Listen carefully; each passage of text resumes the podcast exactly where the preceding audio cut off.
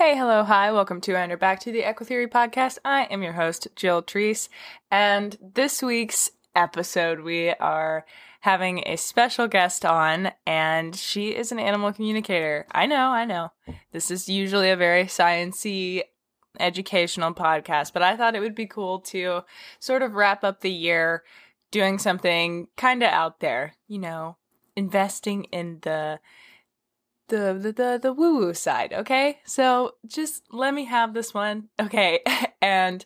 Uh, so the first half of the episode, we're going to be just talking to the animal communicator about animal communication, and then towards the end of the episode, we're going to be interviewing quotations Zoe, Lex, Azula, and a special guest at the end. So I hope that you guys are curious and find it interesting because I thought it was really cool. So thank you guys so much for listening. And this will be our second to last episode of 2020. So thank you guys for all being there. And I hope that this episode feels kind of like a, a good special episode. I don't know. Uh, but without further ado, let's get into this bad boy.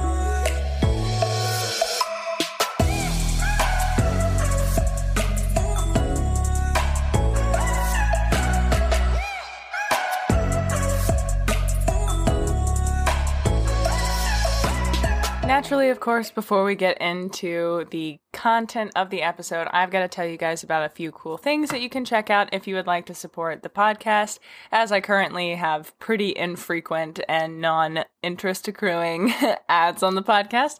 So feel free if you would like to check out our merch. You can find it at jetequitheory.com slash shop, I believe. Um, or you could just go to my website and then click shop and then you can see all the things. Um, I am working on a podcast website, so that will be there soon, but don't don't don't look for it. um, and then if you want, you can also join our Patreon, and that way you can support me and the horses as well as get your questions answered through a myriad of ways phone call, on the podcast, um, having me read and respond to your question on the podcast. And sorry, my cats are running as per usual. Um, but we also have live Zoom Q&A meetings and there is access to a like-minded community via a Discord server. So, you know, there's lots of things and lots of benefits and perks that I try to make the um, the Patreon worth it to you. So, hopefully that is something that you'll consider. It's only a kick. A jump. A block. It's only a serve. It's only a tackle. A run. It's only for the fans. After all, it's only pressure. You got this. Adidas.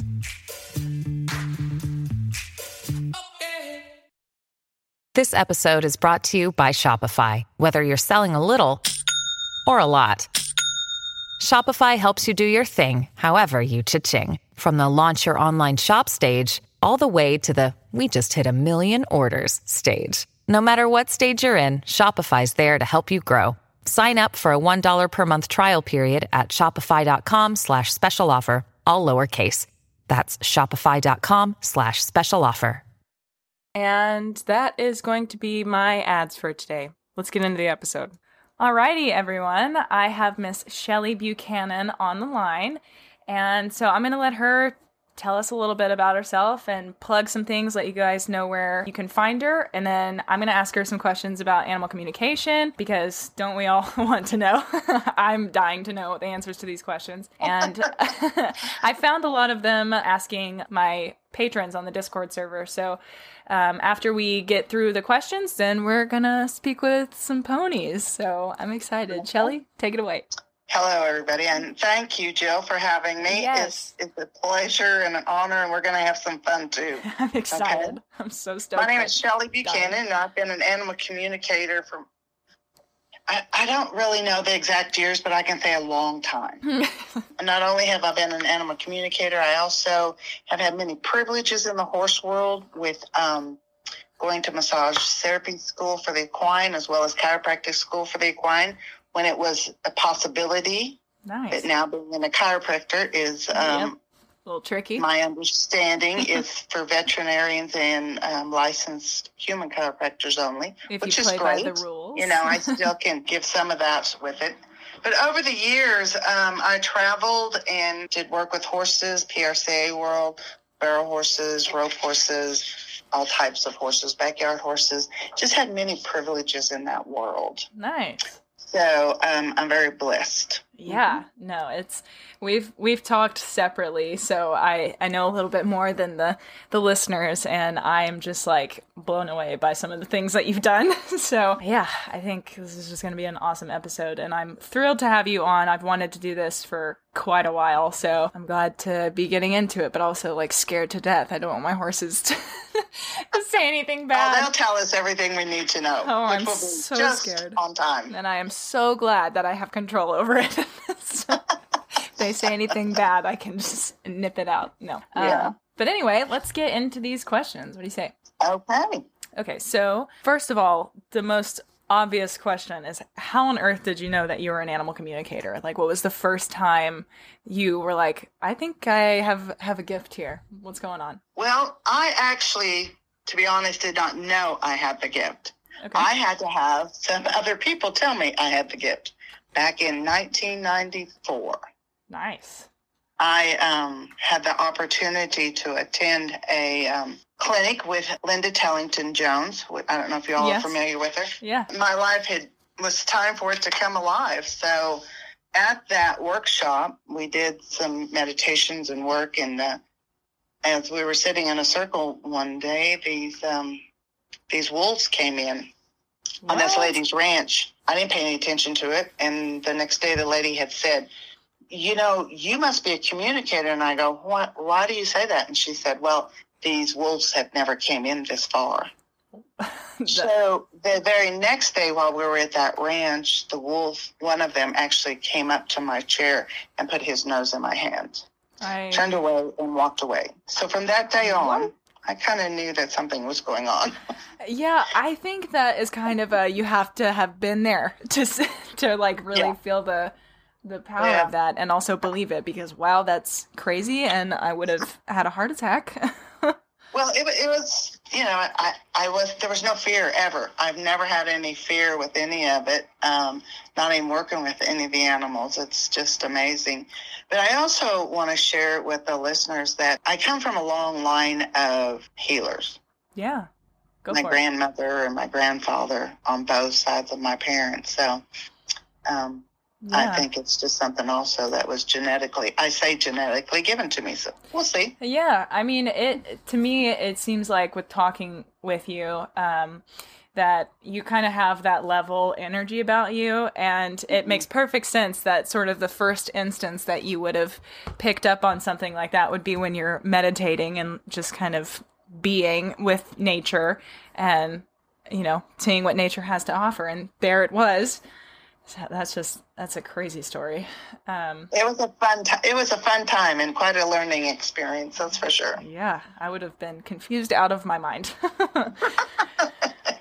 um, Well, I do think being from a family that had that kind of awareness, it was easier for me to understand. and it sounds like you know you had um, more reverence for animals than I think most people do.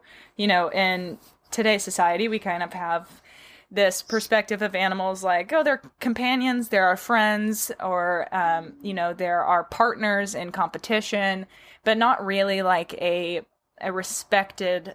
There's really no other word than reverence and just like in awe of them. Um, and it sounds like you have more of that than the average person. Well, thank you. I, I like to think I do. Um, once you come to know them and you can walk in their field, their energy field, it's a pretty phenomenal feeling. yeah, I bet it is. Um, it is. So, you know, that leads to is this something that you're born with or is it something that everybody can do or are there is it like a sliding scale of ability? You know, everyone has the ability, Jill. Everyone is given the same ability as I have. I just happen to be the one that chose to hone my skill. Mm, Once I made that decision with the universe, the energy, God, whatever anyone chooses to call it. Mm-hmm. Um, then all of the right people came to teach me. All the right schools came to teach me. Wow. I've been learning a lot more about manifesting and things like that. And it seems like mm-hmm. when you open yourself, then the things start happening. I don't know. It's kind of hard to articulate it, I guess, but um, like pushing against a wall, you're not going to get very far. But when you step back and relax, yeah, you're going to go a lot further. Yeah. So, how did you learn to harness those skills? Like you said, you you had the right schools of people coming, but did you have a particular mentor, or how did you go about tapping into it? You had this incredible experience with the wolf, and then you're like, okay, maybe this is something that I have to acknowledge. Where do you go from there? Well, um, we'll back up and before the Tellington Jones workshop, I was actually a hairstylist. I owned a hair salon. Oh. And I, I know. but understand, when I went to school back, I always tell everybody zero time, that um, the medical profession was still governing my profession in the hairstyling world. What? Because, yes, some of the that. first, all the, the first doctors were barbers. I had no idea. That's crazy. Yes, and I went to barber college first, and that's where we were still being governed by the medical profession in the state of Kansas, where I lived at the time. And so we had to learn the complete anatomy. I mean, everything, along with several types of mm-hmm. diseases. So my education actually started with the muscles and the whole anatomy there. Interesting. I had no idea. I thought it was yeah. just like these are the colors you use. This is how to yeah. operate our scissors.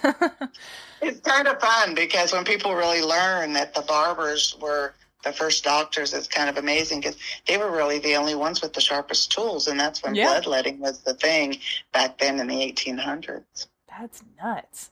I feel like it you're an nuts. you're an old soul. Yeah, so harnessing your skills. what, what, what happened was my um I was blabbing in the beauty shop one day because I had barrel horses, okay, mm-hmm. and I had had a barrel horse that I took to many different doctors, many different veterinarians, and no one could find out what was wrong with him. Well, he had a scar down the semimembranosus muscle, which, would be like your glute muscle. Okay. Okay. When he would go in to take the first turn on on the first barrel, it would almost like he would kind of his leg would just drop a little bit out from under him, and you could feel that. Mm. Okay. Scary. So I was blabbing about how I wish I could find somebody that could help me with this horse because he was really a marvelous horse. Mm-hmm. And this lady goes, "I've got somebody that can help you." And so I got his number and called him, and he showed up and he did all this work. And one day he looked at me and he said, uh, You know, you're supposed to be doing this. And I go, What are you talking about? I own a hair salon. He said, No, you're supposed to be working with the animals. What? Yeah, I was in my 40s at the time mm-hmm, when I started. Huh. And so a few weeks later, I went to visit Linda Tellington Jones and sold my hair salon. And I've never looked back. That is nuts. I, I feel I feel a little it was, camaraderie. It's been wonderful, I'm telling you. Yeah, I feel and a little camaraderie one of those with journeys had some teachings with them. Yeah. That's been the fun part. Um, yeah, it seems like the when you get chosen by the the animal world, you can't really decline it. Um, you and I talked about it before off air that I, I feel a similar way that I keep trying to deviate and I get pulled back in every single time. yes, you do. Exactly. Because I have, even over the years, tried to deviate and do something else. And the next thing I know, here you are. yeah. On a podcast talking about animal communication.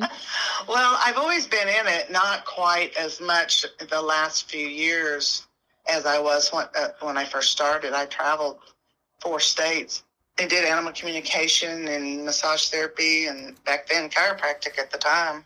Yeah. I could do. And um, so I did that for several years. That is it's crazy, but so many like really important fields to be in with the horses. I feel like um, Eastern medicine is a really really big part of what keeps athletes healthy. I'm a huge advocate for chiropractic and um, muscle work and stuff because there's only so much you can do with needles and injections, you know. I agree. And you know, they are an athlete. These horses are athletes and mm-hmm. we have mm-hmm. to you know, and their physical body is not much different than a human. I had to laugh because I attended a workshop last weekend and I was having lunch with chiropractors, and one of them said, "You know, I just took a class that I didn't realize the horse anatomy was just like a human." And I said, "Oh yeah, very, very much so. Yeah. The brain is different. They don't have a gallbladder, nor do they have a clavicle bone, but not much different." Yeah, about the communication. Is this something that you can do consciously or is it an involuntary thing? Like, can you turn it off? I've learned how to turn it off over the years. Yes, yes. I have a technique that I use and I teach it on how Oh, to cool. do it. Um, normally, if someone will call, I'll ask for just a moment and I'll get into the technique that I use, and there we are. Nice. Yeah, you gotta, you gotta teach You me. I- people will ask me, so you go in the grocery store and somebody's got, I said, no, no, it doesn't work like that. No. I can't, you know, I can't read people's minds and, and I can't, you know, read their animals' minds and Yeah. because um, I was ta- I've been taught, you know, how to do it, and even taught a technique that I know works for people. That's very simple. So, Yeah, I imagine it would get very noisy if you couldn't turn it off. Well, how would it ever? yes. and the thing also, while we're talking kind of on that matter, Mhm. people will call me maybe with another call, say a few months later, and they they'll go, "Well, do you remember?" They'll say, "Well, you t- talked about this or we talked about that," and I tell them, you know, when the call is over, I- I'm done. I stepped out of everything. Mm. I don't remember what we talked about. yeah. It's probably not a bad thing. Yeah. Well, it, it's it's a good thing because if I kept all of that in my brain, I just thought I had a monkey mind. yeah, no kidding.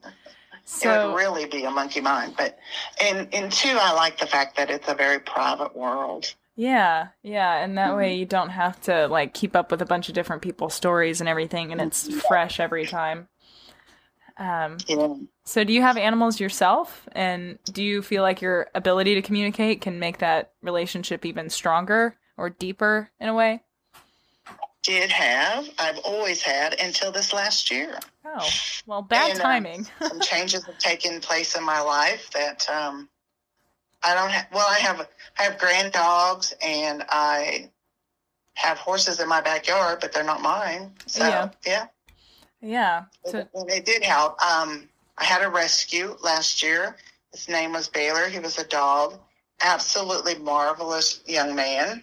Aw. But because he was weaned, so he was never weaned Oh, he never he never got the pheromones that he needed from his mother in order that he didn't have separation anxiety. interesting. So unfortunately, he never wanted to leave me. Oh, And with the work that I have and did, I tried to take him with me on several calls, and it just didn't work out. So he um, found a family that had all the time in the world to spend with him because that's what he needed till he got older. well, that sounds like a, a good call. You know, I mean, especially with your communication ability, I'm sure it made that transition a little bit easier. Than, It was much easier because he uh, he was okay with it. He understood it, you know, and I and he, I explained to him because we would go to farms or something, and he absolutely wanted to be right next to me. And it's normally what happens, and people don't realize this. I'm going to share some information so Mhm. your listeners will, when rescuing a dog and, or a horse, even. I think it's probably the greatest thing in the world that these lives are being saved. But what people don't understand is if they've been weaned before the mother has made that choice or it's the time to wean the babies, they have separation anxieties. Yes, I that I don't know. Just every time I talk to you, I feel like there's some weird universe thing going on. I just did a course over separation anxiety from fair horsemanship. Um, her name's Elise, and I did her her course over it and just talked about it in the episode that went up today for everyone listening. It'll be last week's episode, and um, then we took um, our nurse mare for one of our colts, we took her back to her people today. Um, so, and our colt, Astro, he weaned beautifully. And now my cat is scratching on the scratching board. but um, I knew they were going to be noisy the whole time. But um, yeah, we did progressive fence line weaning, and um, you know, he he looked over the fence at her once and whinnied, and then he went right back to eating alfalfa. It was like he said, "Bye, mom," and he hasn't he hasn't called, he hasn't been running or anything. He's just happily in his little herd with Azula, just hanging out. That's awesome. Yeah, so I definitely am an advocate for that as well. Um, so So, but I have lots of animals if you think about it. yeah, I bet you do.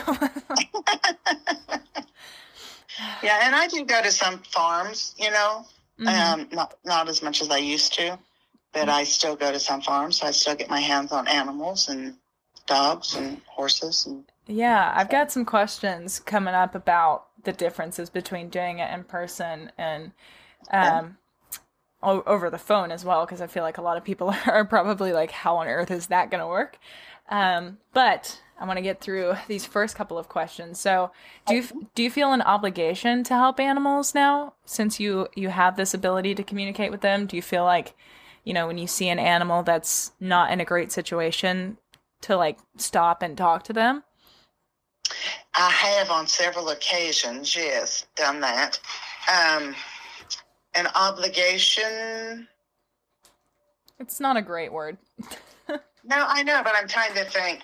Not so much an obligation. I tend to my, I the, my weakness, the empathy that I have for these animals sometimes is tough because I worked in a world for many years with lots of horses that was a very competitive world.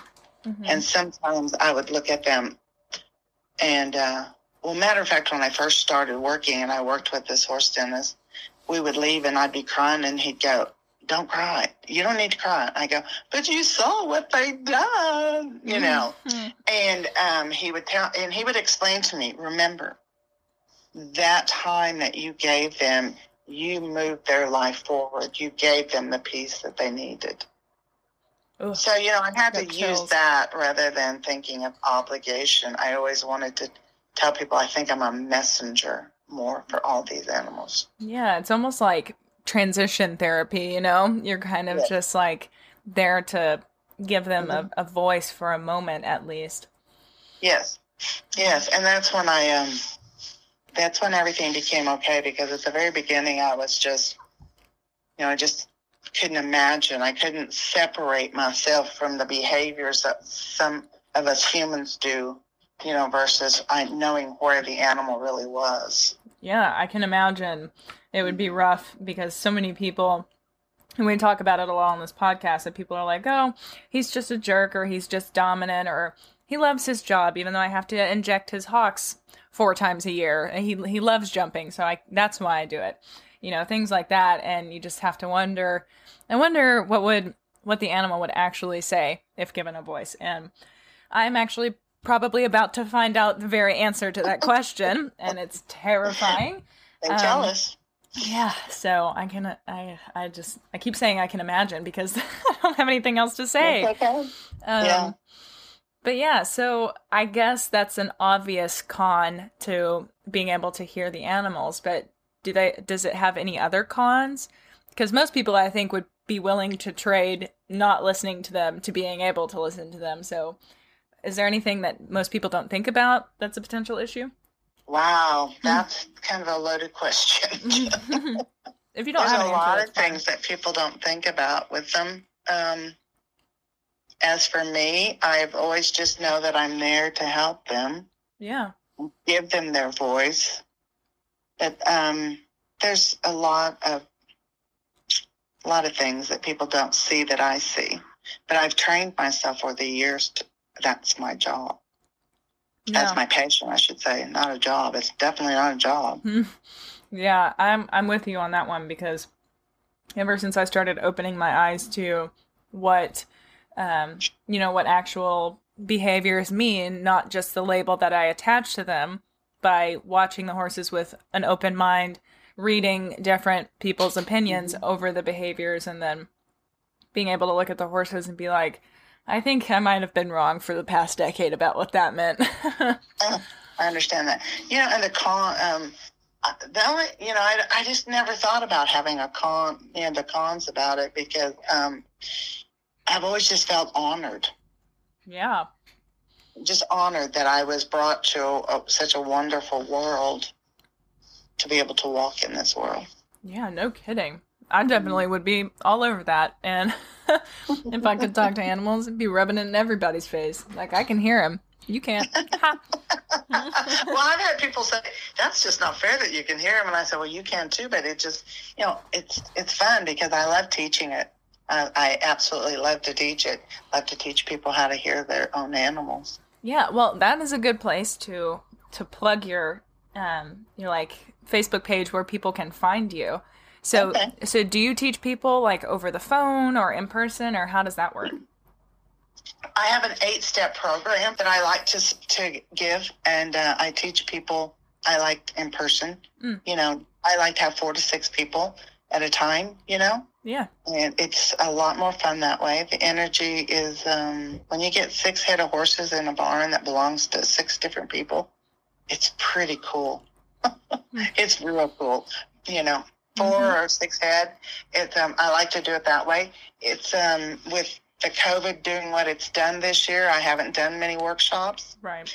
and I'm um, I'm a hands-on person. I like to teach hands-on because everybody keeps saying do the Zoom calls, but I I just don't um, feel the energy, Jill, Mhm. that the horse and the their person deserve. That's and that's probably a hang up of my own. I don't think uh, so. I, mean, really like to teach in person.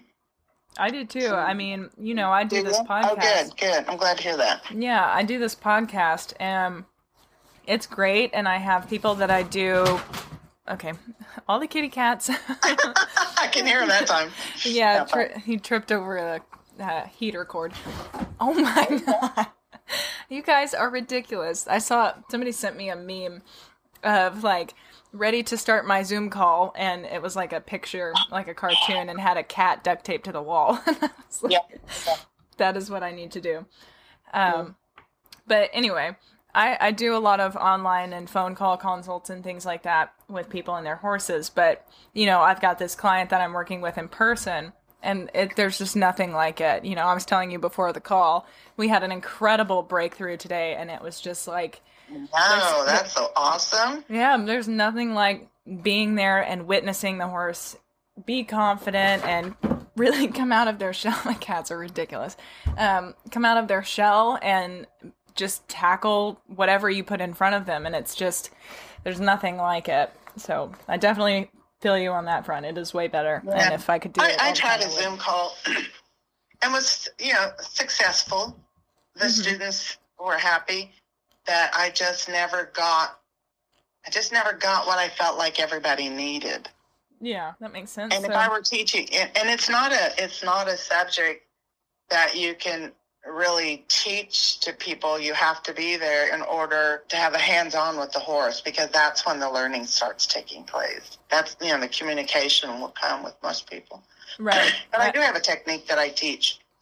Yeah, I imagine you would have to you would have to kind of be there to be like, that's actually not what he said. you Yeah. know? Um Because you have to learn to step out of who you are as a human. yeah, can't imagine that one.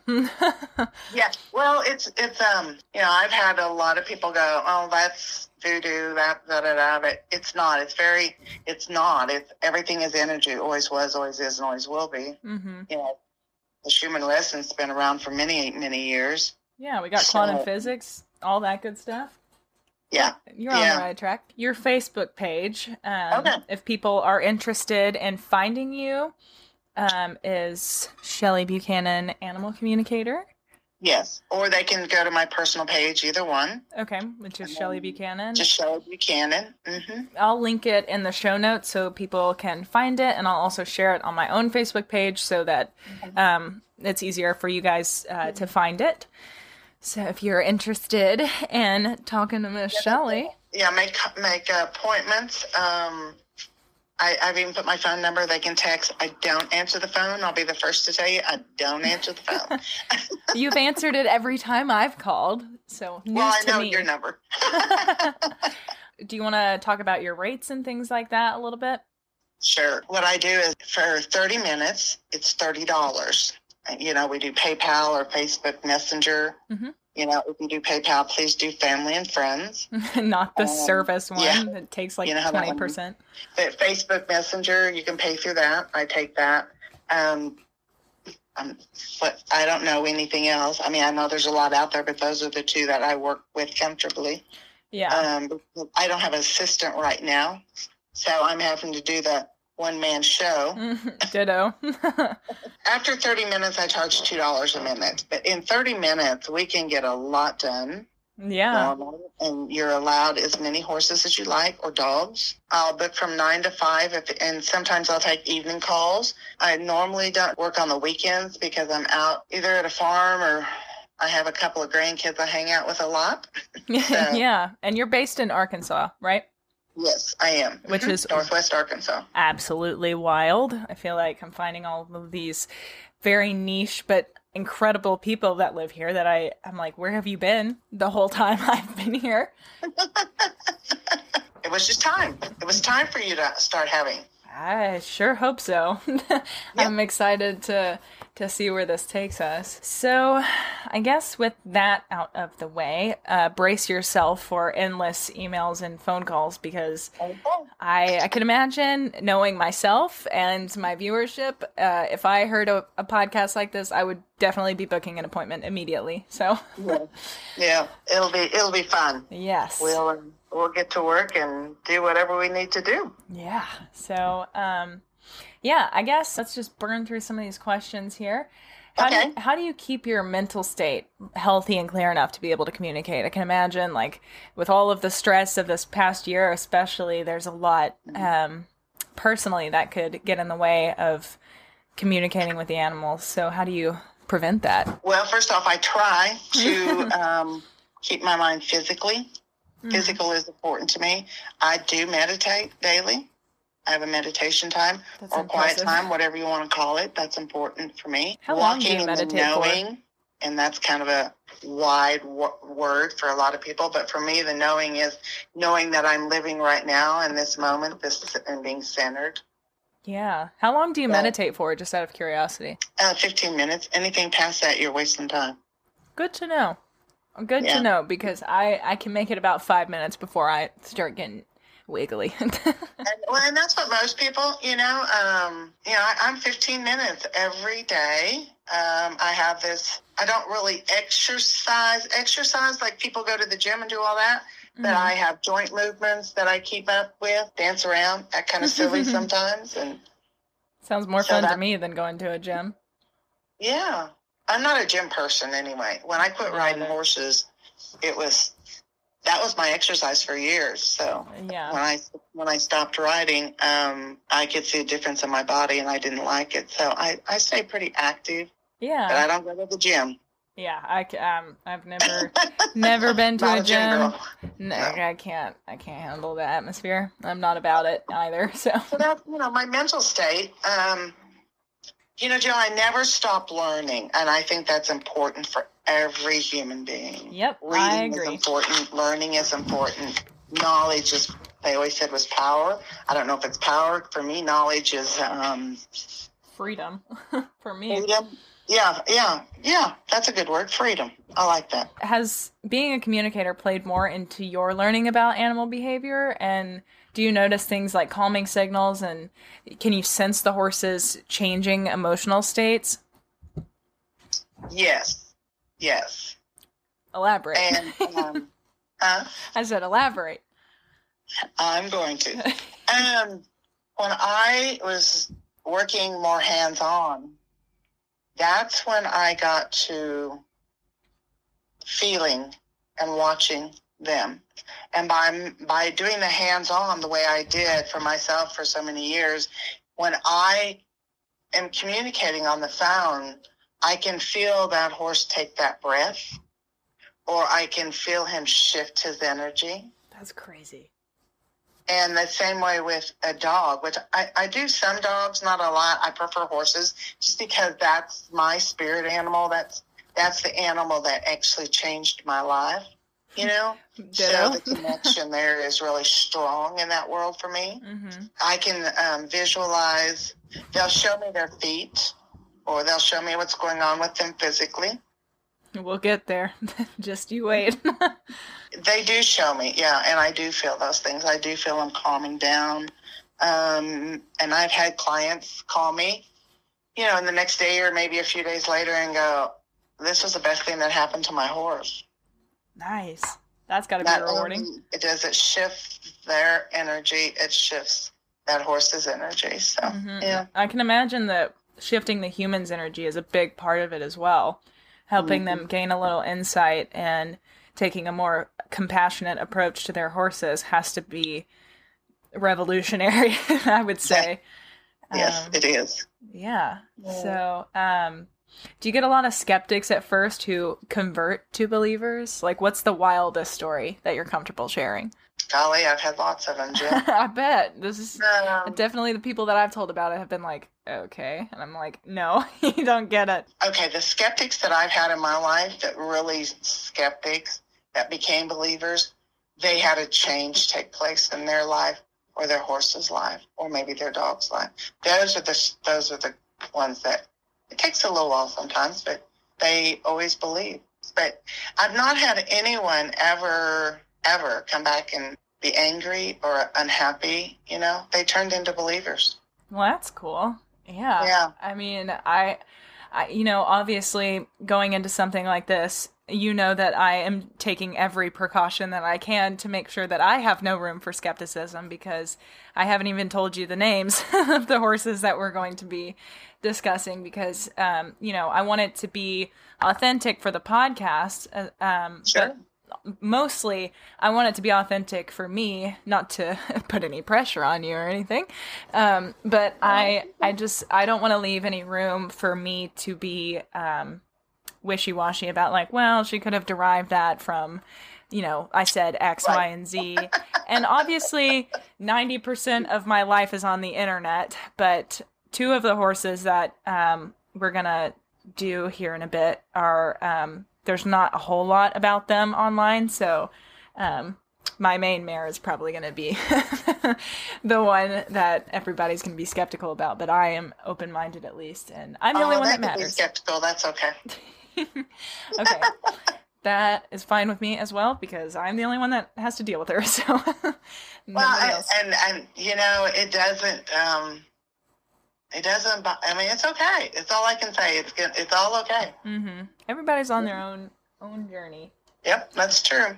So, can you communicate with people long distance too, like with other communicators? Do you guys have like a, a group chat mentally? no, I've never chose to do that. Do people? I don't know if they do or not, to be honest with you. That would be dope. now, I've had people call a communicator and then call me and they go, well, she told me the very same thing. Yeah. Or he told me. I go, okay, all right, yeah. A little corroboration. Never heard anybody. Yeah. So, yeah. So, the last question on the front about you specifically is do you communicate with animals that have crossed over? I know the answer to this question, but. well, no, and yes. You know, I, I don't want to say, I, I particularly don't care to. Mm-hmm and that's and that's my own personal thing because um, I tend to I'm extremely soft-hearted. Yeah. And I can imagine when, that's rough. Yeah. And when that person starts crying or something like the next thing I know I'm crying with them. Oh no, no. I would so I, be right there. I, I don't you. particularly do that now. I like working with the horse in the now and I like working with the fact that um, let's see what's going on with them right now. Right. Yeah, I can imagine that it would be heartbreaking and also difficult to work with people. And, you know, you and I talked about the concept of helping the people grieve and uh, move on and not keep rehashing the issue. Um, mm-hmm. Mm-hmm. So that leads me to another question about okay. um, the the timeline. So do you is there any level of psychic, like seeing the future? You said you're not a prophet, but is there any future prediction sort of thing that happens, or is it mostly just horse? How are you feeling now? and how does it work? Go. no, I normally um the only thing I know about the future with these is if they tell me. You know, I mean, I, it doesn't pop up. It's not something I look for. When what I like to look for in the call is normally people want to know how they feel, how they're feeling now. Is there anything going on with them? You know, this type of stuff. Mm-hmm. You know, mm-hmm. their illnesses and their health concerns, all this kind of stuff. I've had some of them tell me, like I had a lady call me not too long ago, and she, she's a showman, shows her horse, and and she just asked me if he was okay, and I said, you know, we went through the, what we do, and I said, yeah, he's fine. And all of a sudden, he said, oh, don't forget to tell her I'm going to win for her. I went, okay, I'll tell her. so awesome. you know, sometimes that'll happen. Yeah. But yeah, as for the predict the future, what they might be or what they are, uh, unless they tell me, it's not something that I go, oh yeah, and you're, you know, right. No. That makes sense. So, um, then I guess that leads us into the just general animal communication. Like, how clear is the communication? Does it take place in images? I can't imagine words really making much sense because the animals don't speak English or German or what have you. Um, or is it more of a sensation? Well, they speak audible to me. Really? Yeah. How That's that... how. Yeah, I can hear them, and I um but it, that was a lo- that was a journey to learn that. Yeah, if it to me, the only way that I could make sense of it would be like, are you familiar with the show The Good Place? yeah. yeah, so um like Eleanor and Chidi are supposed to be soulmates or whatever and yeah. she's like, "Wow, you speak English, but you're from I forget what part of the world." And he was like, "I'm actually yeah. speaking French, but this is translating it for me." I imagine that's the only way that I could make sense of it in my brain. Um, right. I'm a very logic oriented person, so this is hard well, to wrap my head around. Coming from the family that I came from as well, because my grandmother, she would tell my father things. She'd say, don't do that because this is going to happen or that. So, you know, kind of growing up around it. And then my mother's father was a full blood American Native um, Pawnee Indian. Wow. He didn't let you know it though. Yeah. you know, he um, he always believed in uh, doing things by the sign. So, you know, it was it became easy for me to be comfortable in that, Jill, because I it was not unusual for my life. Yeah, I can imagine that. It was always be... here. You know, grandfather planted by the signs, and you know, he talked about the water, and he talked about the leaves, and you know, the fields, and because he was an earth person, and so. It was really easy for me to believe, and then when I first started getting it, it started in my throat and then I would trust it. I think trust was the biggest thing I had to learn was yeah, to trust it. That vulnerability is a it's a strong mm-hmm. concept. I would just I think growing up in an environment like that would be absolutely incredible. That's something that I really um I don't know if it's more of a re- a, regret doesn't sound like the right word, but it's the best one I have at the moment of just growing up in a society that just feels so detached from nature. I'm yeah. I'm on a path where I would like to get more in touch with it. I don't want to go too far down the woo woo trail, but I am on the phone with an animal communicator, so I think that ship might have already sailed. But um, I don't know. I don't think so. I would just I would just like to I don't know, maybe get more in touch with and or focus more on nature and appreciating it because it is like I just that that idea of your um you said it was your father that was very earth oriented my grandfather, grandfather. my mother's father mm-hmm. just like being so in touch with the world around you just seems like such an incredible powerful way to live and it, it calls to me i would love to um, embrace that some more. Yeah, he was a man that didn't speak a lot. Um, he didn't. He wasn't. He didn't speak a lot, yeah. but he knew things, and he he never hesitated to show us children things. That's incredible. Ugh, it was. What a pleasure. Mm-hmm. Um, so, long distance communication. I'm sure this is a, a, hot topic. How is it easier, or is it easier to be with the animal? Um, are you ever unable to get in touch with the animal? No, I'm never able to. I always, some are more talkative than others. Yeah. Um, they always love to show me their personalities, and that's fun. I'm excited for that. Uh, it is fun. Um, I love being with the animals. I really do. yeah. Because just to touch them, I, I'm going to sound selfish here as a human, but just to be in the energy of them, of right there with them, mm-hmm. that it's like it fills my cup completely up. Oh, yeah. Yeah, it's just um, it's a it's an energy that just is hard to explain, but it, it's just phenomenal. I can do both very easily, Mm-hmm. um, but my favorite is in person. But I don't travel as much like, as I used to, and like I said, the COVID has kind of changed things too. Right. Well, before you decide that you're not traveling anymore, I'm gonna have to haul you out here. I'm looking forward to it it. needs to happen. I would kill Well, to I hope just that my physical health, which um, it is perfect, will always be where I can travel some. I just um, did it for so long, and uh, that it was time to relax a little bit. Yeah, no, it's a good good year to do it. So Yes, it Uh, has been. Yeah, and then after everything settles, we'll just make you force you to come out here. Um, but yeah, so um, do you ever connect with the wrong animal? Does that ever happen? Mm-mm. I figured that was going to be the answer. What'll happen? Okay, so say we're talking. You want to talk about one horse, but another one will come in. Mm. It's like and you then open the they'll door. go, "Oh no, that's so and so," and I'll go, "Well, he has a message, or she has a message for you. We'll get back to this horse, but it's important that this horse talks to you." Well, don't hold back, sis. I want to Yeah. know what they all I, I've say. had that happen on on occasion, not a lot, Yeah.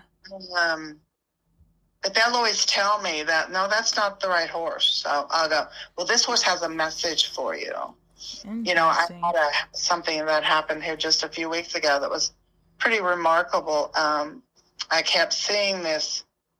I thought it was like a red dun or something like that, and uh, I asked the person about it. I said, "Listen, this horse keeps showing up and telling me that he wants to know where she's at." And unfortunately, the owner of this mule had passed away, Oh. and no one had told this mule. Oh. That's and so and sad. he kept looking for this person. That is tragic. oh my yeah, God. He was in the her- same herd, you know, same family. So those sometimes that happens. But Yeah. and you know, I was honored though that he came, so he would know. And I and I conveyed to this person on the call. I said, please go talk to him and explain to him that his person has left this lifetime. oh God, I got chills. Oh, Yeah, it's so sad. it is sad. So sometimes that'll happen, but. Um, At least he's got some someone looking out for him, and now he knows. Yes. Um, okay, so are some animals more intelligent than others? Or they Yes. yeah. You said some are more talkative, so yes, They are, and uh, but they all have a place, Jill. Mhm. You know, this one might not be as intelligent as this one. You know, but he's here. They're here for a reason. They came for a reason. You know, yeah. and they. And their job may be, you know, we may be trying to make that animal into something that that's not even his job. That's not why he's even here. Yeah. Well, you're gonna get to get to Yeah. tell me some bit about that here shortly. Um, so are the animals surprised when you understand them? Are they like, whoa, what? Some of them are because, like, sometimes they'll be, maybe I'll step in and they'll be grazing and they'll pop their head up and I go, okay, okay. Mhm. What? Who is this? And what do you, you know? But I always try to tell them I'm, you know, I'm on my way and who I am and all of that. And I've had some of them. Now, this is what really, this is the cool thing. Some of them will go, only God knows how to talk to us. How come you get to talk to us like he does? What? and That's I go, crazy. well, I don't know. I guess he told me to. That's nuts. I mean, you know, It's all one big universal energy. yeah. I mean, you and I talked before, and my listeners know that I'm not um, you know, I don't fit within the mold of any oh, I um, don't either. pre predetermined religion. Um, so I just I think that's really interesting because I do tend to fall along the lines of more ambivalence of that, you know, I just don't know, but I do feel like it all has to be connected somehow because of the weird coincidences that I can't wrap my head around. Um, but yeah, that makes sense. That's crazy. I think we're all supposed to stay a little surprised. I, you know what? I'm okay with that. I. I'm really good with it because, you know, it's like, I I mean, we don't know. I I- sometimes the greatest answer I have to give somebody is like, I don't know. You know, they might have said that or they might have said it, but how do we really know? Yeah, I don't. and I'm okay with it. I think my head would spin off if I did. Yeah. Just two more questions here before we get to move into Sure. our ponies. And we can uh, take a break if you'd like after these. Um, and you can get all, all prepared, whatever you need to get set up.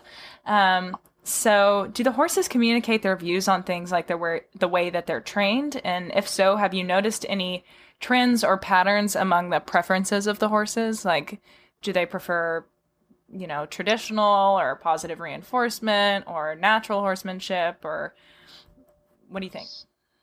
They don't tell me what they prefer. I've never had that opportunity from any one of them, Mhm. but they will tell me when um, they're being improperly trained. Mm.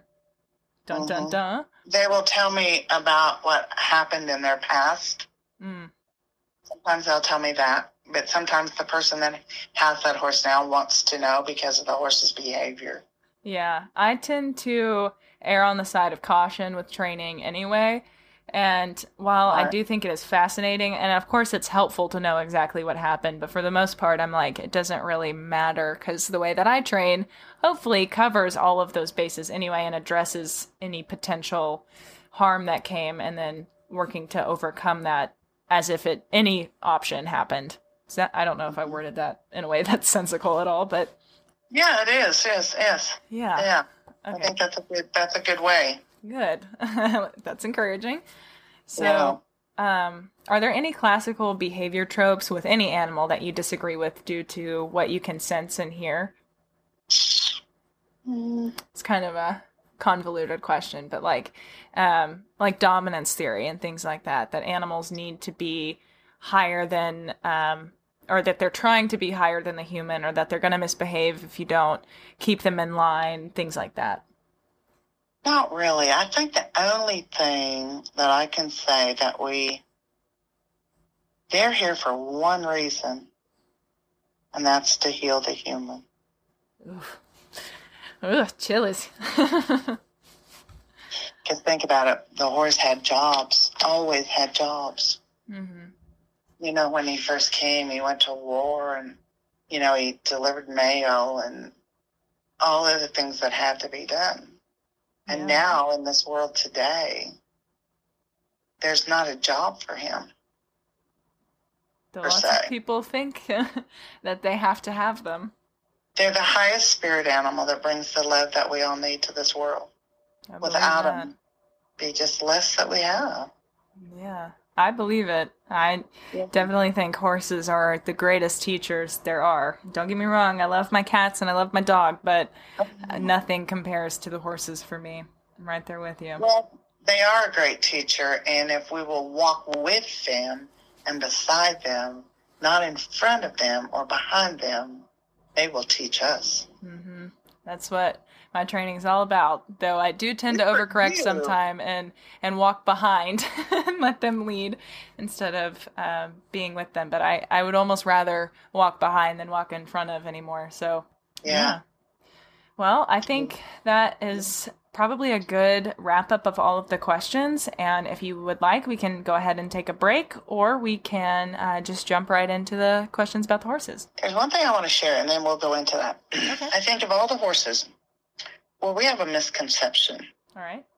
or I disagree with, or well, I don't disagree with it, I guess, or they tell me sometimes these geldings that are gelded, Mm, they came to this earth to be a stud.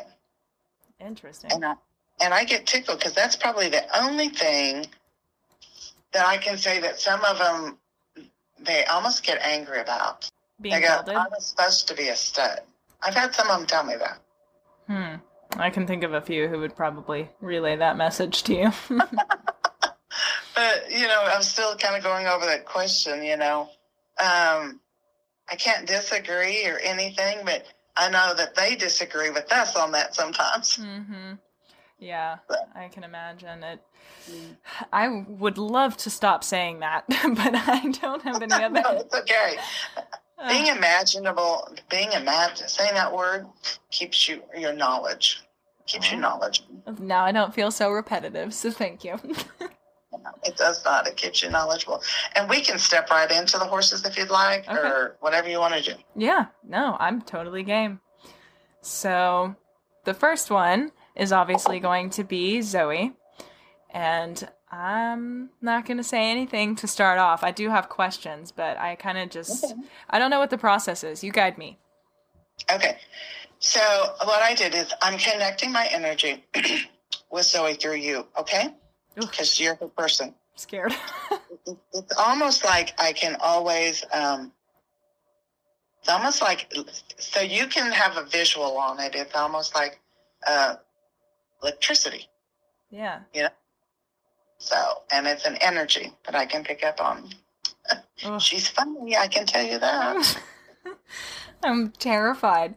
I can't stop laughing. I just No, because she's funny. Because it's almost like okay, here's what she's showing me, and and so sometimes they show me things like humans. You know, Mhm. it's like or like she's clapping her hands, like woo, they're finally here. like okay, Zoe, we're here. What's yeah. I have a feeling she's been waiting for this for a hot second. She has been waiting for Mm, it. I'm so nervous. I hate it. Oh, she, okay. And she says, "There's only one thing I want to say before we get before you do whatever it is you do." She goes, "Jill's a remarkable person." I was stroking my you. ego. Ugh. That's good to know. I hope so. Yeah, she likes you. Yeah. Oh, good. That's everyone's biggest question. I asked everybody online, like, what if they could ask their horse one question, what would it be? It was overwhelmingly, "Do you like me? Do you love me?" Yeah, no, she yeah, she does. Well, that's good to know because Yes. she's definitely my number one. Okay, good. Anything All right. else? Um, she's really she has a character. Hmm. Yes. She she's quite a character. She can go from happy to mad in a split second. oh dear. yep. Yeah, but um, she doesn't get that mad very often. She she tells me. Um, She would like to believe that. Yeah, she would. Um, well, she says she gets mad when you don't listen. yeah, yeah. We have quite a history of me not listening, trying to make up for it. She says she gets mad when you don't listen. hmm Hmm. And she wants to know why you don't feed her more food. Of course she does. She likes to eat. Oh, no, she has a, a giant round bale out in her field. And we had to cut her grain because she was starting to get a little bit unhealthy. um, so she, she gets. She the- does like to eat. Yes, well, positive reinforcement suits her then, because that's all it is. Huh. Anything else? else? She said you worry about her feet a lot. Her feet or feet? Her feet. F E E T. Oh, yep. You worry about her feet a lot. Yeah. She says, I have had some trouble with them, but they're not bothering me right now. well, that's good to know. Yeah. It's quite encouraging. Is there anything else that she's struggling with physically? That we're going to look at. Okay. Yes, her high, her glute muscles are sore. Interesting. Does she know why? Yes. She, she said you haven't been riding a lot with her lately. You haven't been doing what you do with her. mm-hmm. Um, she's been running and kicking.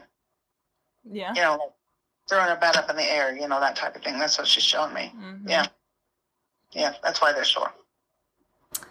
Um, that's interesting. hmm Does she know why I haven't been riding her?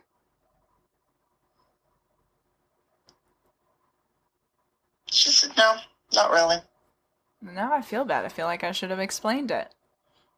You probably should have. that's where we that's where we make mistakes as humans, you know. We want this connection with our animals, but we don't talk to them. But we think we have to talk talk in words, like audible words. Mhm. We don't have they can be nonverbal. Yeah. And because words are the strongest, most powerful vibration in this world. Yeah. They can heal or hurt. So um, I would talk to her, yeah, nonverbal if you'd like. Yeah. Okay, let's do this right now since we're kind of connected. Okay. Non nonverbally, tell her why you haven't been been riding her. Okay. How do I do that? Do I just like send it Just talk. To, just say it. Out loud? No. no, you don't have to. Nonverbal. Do Okay. it nonverbal. Okay.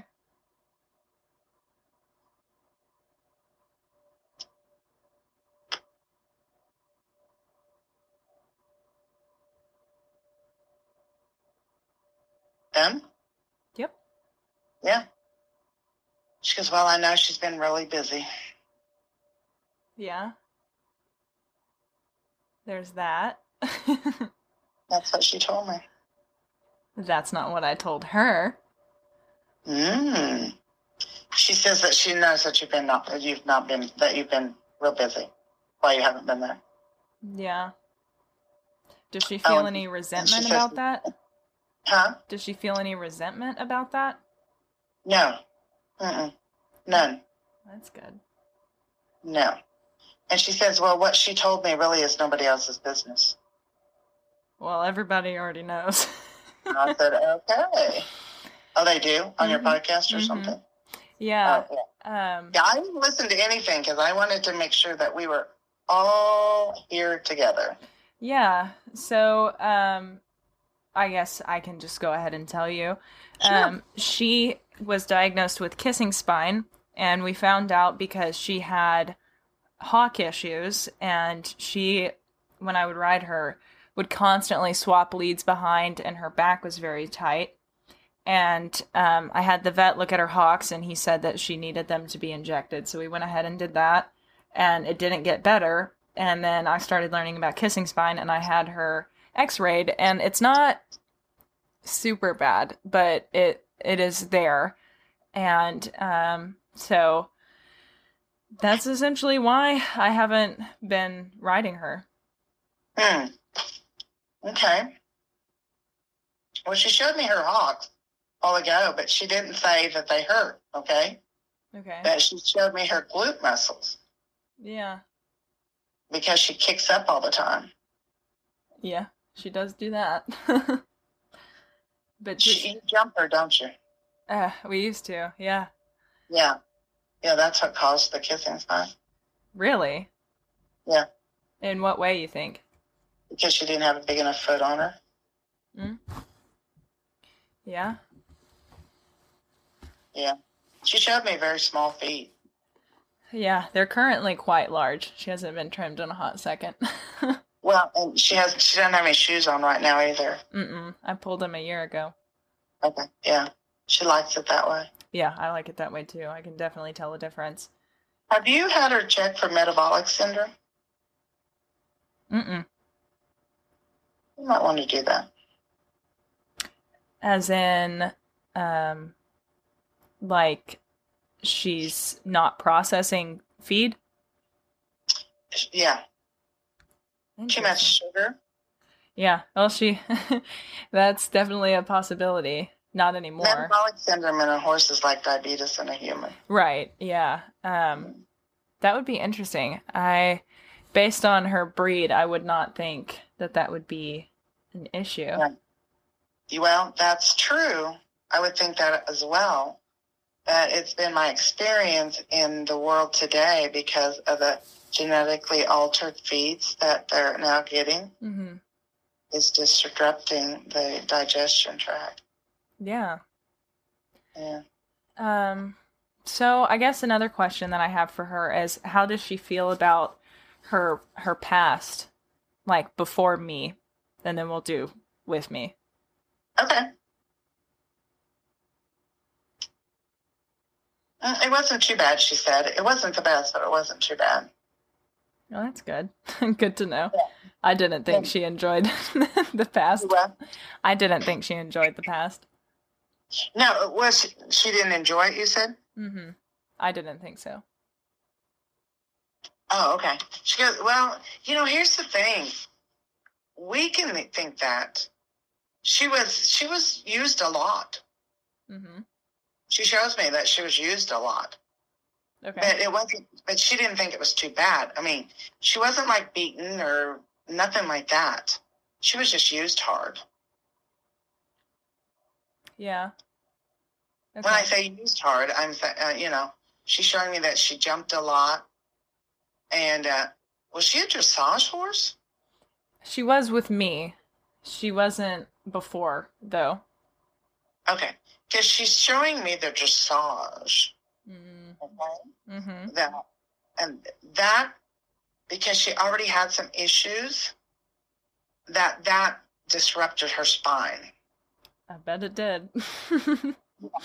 That's what done it, she says. Yeah, she Um, did and she, not and like she it. says, okay, now we need to go back. She says, make sure that you tell my person that it wasn't her fault. well, it was- When you when she when you got her, she already had some dysfunctions going on in her physical being. Mm-hmm. Okay, she's showing me that. She's showing me the muscles on the front of her, you know, for, was always tight. Mm. Yeah. When yes, and when she would try to lift, she could never just lift herself properly. Mm. So what happened was that caused the rest of the muscles down the back to create what happened in the spine. Yeah. I definitely noticed um watching her jump the way like right up at the end when we stopped jumping. I went back and watched old footage and she the way she would jump it was like she she pulled her shoulders and front legs with her neck instead of lifting over her back to lift it up. Right. That's exactly what she's showing me. Interesting. So the whole part of that body stayed structurally misplaced. Mhm. You know, did we have inflammation in the muscles? Were the vertebrae out? Was the sternum out? You know, Mhm. all of that. It, you know, it's like pulleys and chains. Yeah. Just that happened, and then it just went on down through the back. Interesting. But before, she always had small feet. They always kept her feet too small. Interesting. She said, "Oh, they always wanted me to be pretty because you know I'm pretty." Yep. That she would know that. Um so uh can you tell what her career was before I had her? Well, let's ask her what she did. She she jumped. She was a jumper. Not before I had her. Oh, not before you had her? Mm-mm. Okay. She was a racehorse? Yes. she was a racehorse. Wow. She goes, Well, I was a racehorse, but okay. But what? No, it was just funny because she looked at me. It was like nonchalant to her. Okay. That, Yeah. And she was used hard. Mm-hmm. Yeah. Yeah, she it's funny that you said the thing about her being pretty because Sunny, her old owner, always told me that um she like everyone at the track always said she's too pretty to be a racehorse. She needs to go do something else. Needs to be a show pony. She, she was pretty and she was she was a racehorse. Yeah. Mhm. She just kind of nonchalantly picked her head up and looked over at me and she goes, Well, I was a racehorse. It's like, okay. yeah, she it was rather non uh, consequential. She didn't do it for too long, but I think that's probably where a lot of her um, physical problems came from. Right. Yeah. It really did. Does she have anything to say about the racing other than it being a non-issue?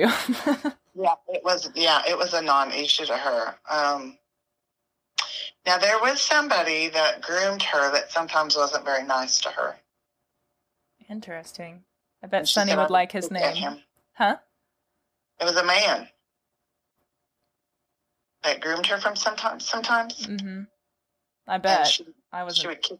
She would kick at him. Yeah just not meanness, just out of honoriness. She has a little honoriness in her. Oh yes, she does. Yeah. she yeah, she's showing me. She goes. She's kind of snickering. Goes, I'd kick at him. Mm-hmm. Oh. Yeah, she she is a character. That is for sure. Yeah. That was funny the way she lifted her head up and she goes, I was a racehorse. yeah, she um she didn't do it for very long, but there it was a was a component of her life before me. Um, mm-hmm. What was her first impression of me? I want to know. Oh, she thought you were a bag of bones. yeah, she was too. Now, in all fairness, I want to ask her why did you think she was a bag of bones? Are you? You must be very tall and lanky or something. Yeah, yeah. Okay. Because she's not used to she was not used to having somebody of your stature be around her. Yeah, that's a good point. Jockeys are um, very big. she fits. I'm sorry. Sometimes they tickle me. Because a bag of bones is not something that I've heard out of a horse in a long time, or ever. Come to think of it, um, I, I, so I want to know why she's wanting to call you a bag of bones. And she goes, well, haven't you seen her energy when she's around her? It's like her bones move all the time. What? It's like your bones, your energy must be pretty strong. You must vibrate a lot. Oh dear. because that's where the bag of bones come in.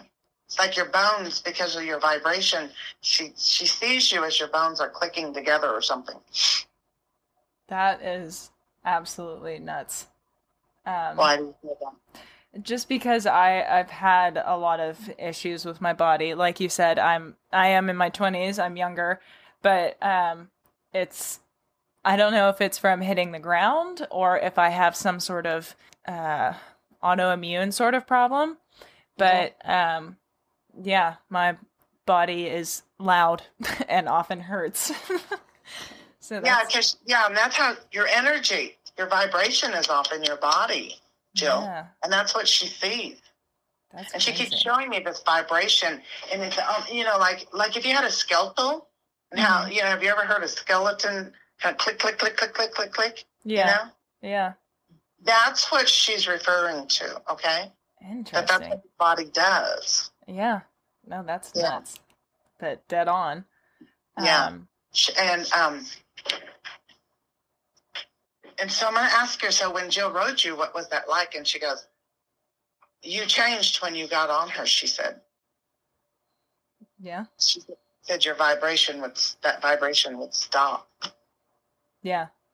I definitely because when you connect with her, it would stop. That vibration would stop. So whatever autoimmune or whatever's going on in your physical being, she's good for you. Yeah, I I definitely um I wondered because I'd listened to this podcast um and you know kind of a through the grapevine thing there was an animal, communicator who relayed a horse's message to his owner about having um a specific autoimmune disease that wasn't natural to the area that she lived in so she hadn't ever gotten tested for it and then she did and um, i was wondering if zoe had any medical insight on me. Yeah. Okay let's see. Hmm. she's she gets the medical insight i have to give for her as you call it um, yeah she's a character um, she wants you to slow down oh, damn it Can't have everybody telling me to slow down, okay? Oh, is everybody else telling you to slow down? yes. Oh, okay. Got too many Um, okay. She said now, uh, oh, she, and they call me the vessel. They go, vessel, tell her to ground herself. You're to ground yourself. Interesting. You know anything about grounding? Yeah, I actually have talked about it on my podcast a little bit. Um, and um, and I do it with the horses a lot of just like being with them. I always I take it very literally and focus on my feet and just kind of wait until I can feel a vibration in them and do a lot of breathing and taking inventory of the things around me and just like kind of letting go of the busy conscious. so um, I'm not sure if that's what you and Zoe mean, but Well, she says I have some advice for her, and I went, okay. okay, let's hear it, Zoe. She wants you just to enjoy going barefoot around her and hanging out with her. She goes, I know I can't do it right now because it's a little cold, but she wants to see you barefoot and and just be. She said, I just want her to be. That's an interesting thing, and I can hear everyone listening going, uh, danger, danger. but Oh, um, because of the feet and being around her barefoot. yeah, but it's it's interesting to me because um, I much like I've always had a thing about it. Like I unless I absolutely have to have shoes on, I never do. And I Yeah, I hate shoes and I hate socks, but you know, I work around horses, so I have to have them on most times. Right, you do have to have them on. That's true, but you can still be in a setting with her. Mhm. You know, and you know her energy levels are so far out. I mean, look how they can hear things the distance that they hear. So, and their energy levels are strong. So you don't have to be right up next to her, Jill. You Yeah. know, just yeah, yeah, yeah. I want to tell you what she's doing right now, and it'll be fun because I want you to go check her. okay. I don't know. You have to tonight since it's probably dark, but tomorrow, she's. It's almost like a, you know, an octave level of music. She's she's come down a level. Interesting. Her energy has kind of come down. Hmm. Yeah. I feel like both of ours probably have. Um, and it's funny that you say that because, um, you know, I, I compared you to a, a therapist earlier, and my therapist always used to say the same thing about me. She was like, right when I get you, every time it's like, oh my god, oh my god, oh my god, oh my god, and then finally, when I've I've gotten the energy out, then it's it's settled. And I've always seen Zoe as a mirror, and Mhm. like we reflect each other very well. And if one of us gets going, the other gets going, and then we tend to spiral up together. But um, we're both trying to learn how to be able to relax each other. I think. Well, I would be looking forward to teaching you how to do that. Yeah, I'm all about it. Yeah. Um, okay, so does she have anything else? Because I have a few questions that I can ask, but I want her. No, she's clearly done. Okay. She's over there grazing. Yep. Um, so guess I can prioritize my questions a little bit with her. Um, I wanted to know if she has another name that she prefers to be called, or if she likes her name. She also has quite a few interesting names. So, um, She said, "Well, they call me bad names sometimes." I went, "Okay." I don't I said, know. "What is bad name?" She goes, "Well, names that aren't mine." She likes her name, and she doesn't care to change it. No, Okay. Yeah, I call her a bunch of different silly, goofy things. right? She that's well, the- she said bad names to her. Um, what is the meaning of her name? Um, are you asking me? I'm gonna check here. Okay. I happen to have the computer on, but I, I totally. Um, oh, well, this is cool. It's a Greek name meaning life. Hmm. That's definitely fitting. I didn't know that.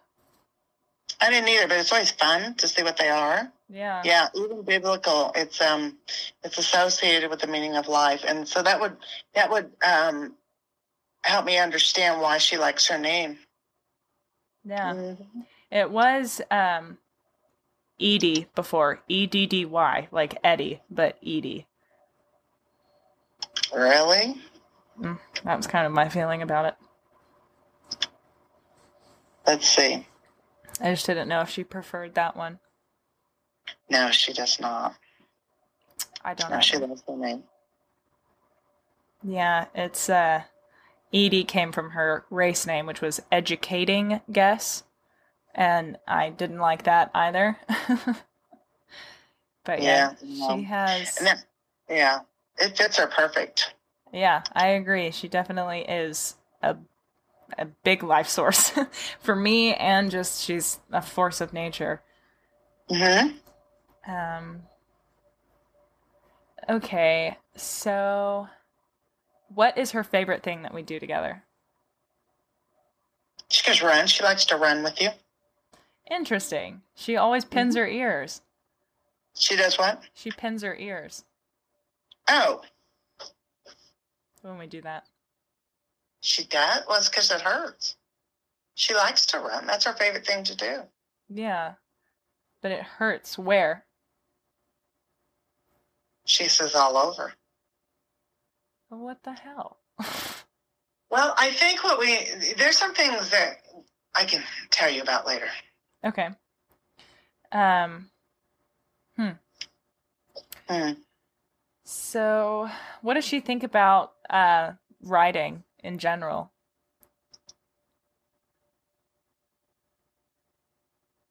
Oh, well, let me see what she says. Okay. She's okay with it. I mean, it's just, she's not, and she goes, does she not understand who I am? I go, what do you mean, does she not understand who you are? She said, well, I'm to be fast, go fast. She said, and everybody just wants me to slow down. Well, she's over here telling me to slow down, the little hypocrite. Lady. Huh. No, that's, that's, she likes to go fast, but it hurts her. Yeah. Mm. You, have you ever thought of breeding her? Um, I had, but um, you know, we had I've just seen so many things go wrong. And I just she's she's too important to me to risk it. Well, with kissing spine, that would be tough anyway. Mhm. I, I mean, that's my personal opinion. Um, was she? She liked to be a mama. Interesting. Mm-hmm.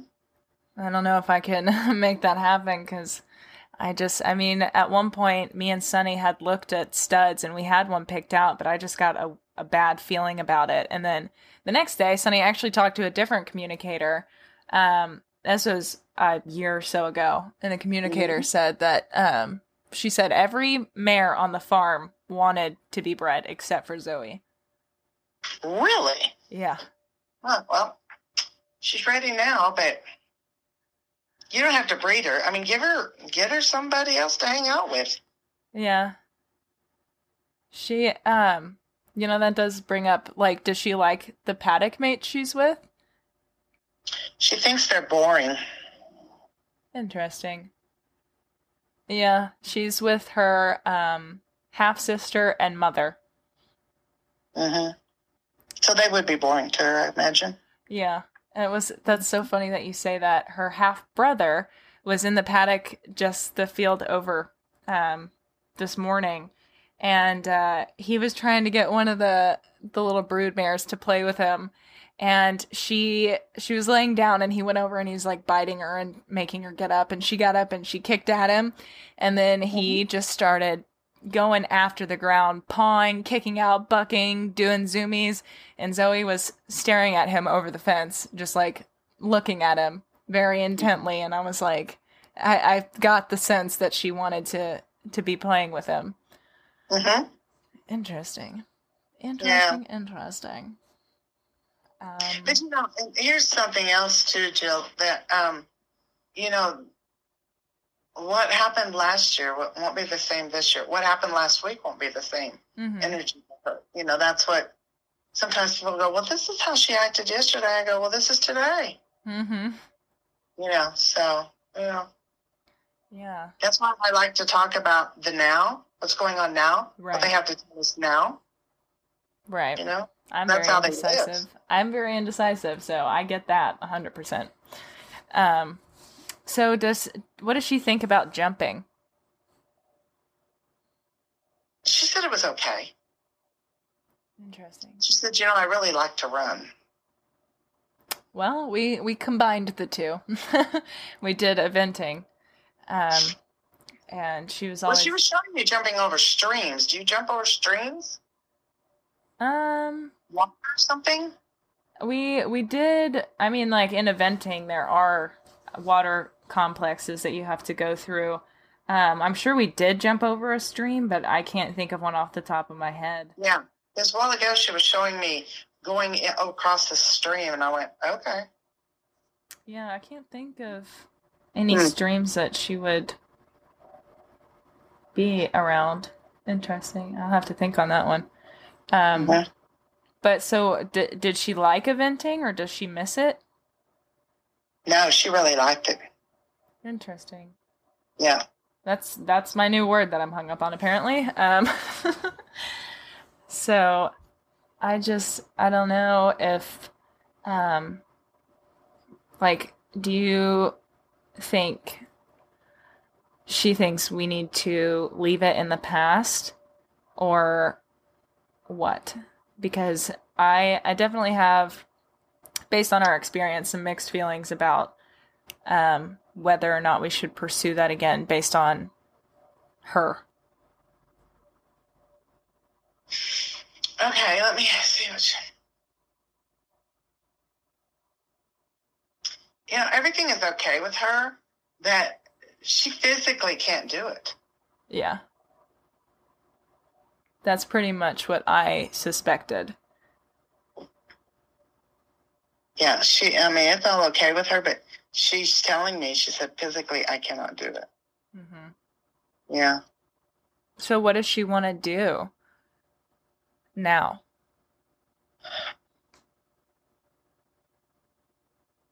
She wants to get better. That's really because, like right now, she doesn't. You know, she doesn't feel the best. Mm-hmm. So that's her main concern is getting it better. Okay. Um. Yeah. Yeah. So, um, is there anything that's bothering her mentally, like a memory or an experience? Um. Nope. She said I'm good to go. That's good. Um, I didn't really have anything in mind. Um, what does she think about our transition in training? She says, um, well, it's been kind of different. Mm-hmm. She said, I like it. She says, you're softer with this training. Yes, for sure. And she likes that.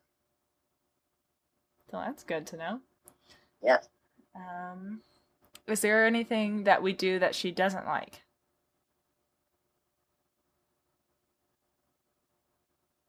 Okay. She showed me, what are you doing with her back feet? Oh. See, that was kind of an open question.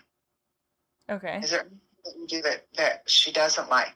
Whoever cleans her feet or you pick up her back feet, it hurts her. And that would make sense with the kissing spine and Uh-huh. Mhm. all that. It's painful for her. Yeah. Now, you were referring to some other type of training? Mm-hmm. Okay. Um, on that, yeah. Is there a specific foot that hurts? The mount side hurts worse than the off mount side. So left, yeah. Um, that's yeah. I can't remember exactly what happened. I would have to go back, but she um she had some sort of injury, maybe an abscess or something. I can't remember. Um, but we had a vet out and he picked it up, and I think he used the hoof testers, and she kicked him. Um, Mhm. he was not thrilled about that. Um, and ever since our farrier struggles with her her back feet, I don't tend to have an issue with it because when I ask her to pick it up, I let I don't hold it and take it from her. I let her settle into it Mhm. wherever she's Mhm. comfortable and then Yeah. I then I take it um and hold it but he he likes to just take it away from her, and that's why I've decided to learn how to do feet because Okay. he's not getting that. Um, no matter how many times I tell him, he gets very frustrated with her. But I've tried to tell him it's a pain thing. But um, can she tell you where specifically it hurts? Yes, it hurt when when when they pick. It's almost like when she's showing me when you all pick it up and she bends that knee from there. I mean, it's like there's this pressure that goes up into the top of the loin. Mm, It hurts all the way up there. interesting.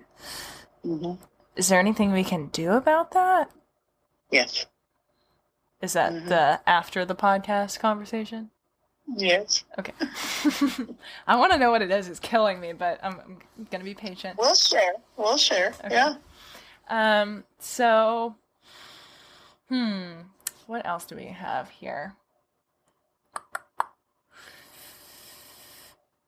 Mm, what do I often do that she doesn't like? Is there anything other than the picking up the feet? That's not good. Okay. You you know like instead of just how people will pat a horse, Mm-hmm. you pat her on her neck and she doesn't like that Okay. because she's sore.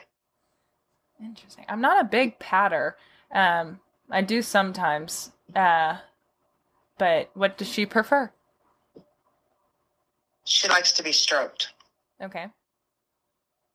And, and the thing is, what it's the vibration that's created. This horse is extremely sensitive. No kidding. her whole life, and no one ever understood her. Yeah. I'd Mhm. like to think that I do. Um, because I'm very much the same way. Like I said. That you know, th- little things like that that we'll do as a human. You know, Okay. like just patting her or something like that. You know, we don't realize what it does sometimes. Yeah, no, she is she is very sensitive. That has Yes. always been no matter trainer, positive reinforcement, natural horsemanship, traditional, eventer, dressage, all of them always say this mare is ridiculously sensitive.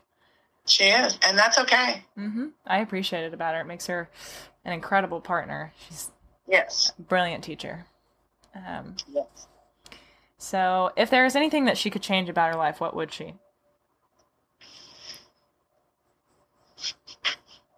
What could I do Hmm. better? She to have more feed. She says. Not if you're metabolic. yeah, I want you to check her because I'm almost sure she is. That's why she likes to eat. Interesting. Mm-hmm. Ah, that's that is weird. I mean, I guess from being on the track and having a lot of sweet feed, um, Stress, yeah, the stress and the feeds both. Yeah. Yeah.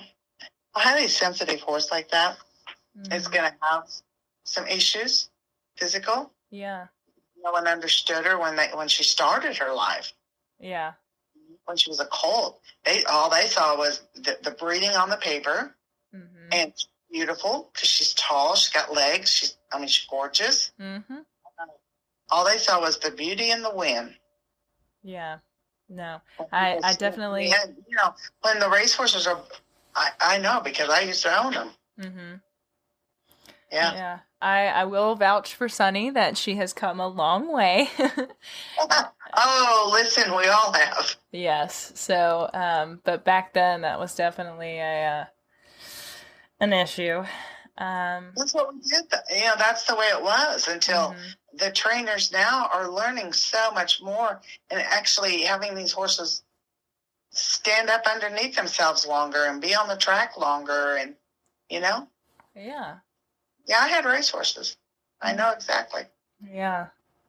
So, um what is her um like does she have any pieces of equipment that she doesn't like or um things that she has to deal with? You have a bit that she doesn't like, Mhm. has a roller in it. She says it's too narrow for her mouth. It pinches her. A roller and You have a roller bit? I did a long time ago, but I quickly realized that she did not like it and ditched Yeah, that one. That's the only one. Yeah. Um Yeah. Interesting. Yeah. How does she feel about blankets?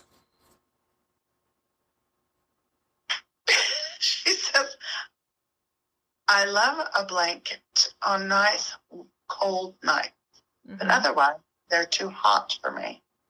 Hell yeah. Feel like a good owner right now.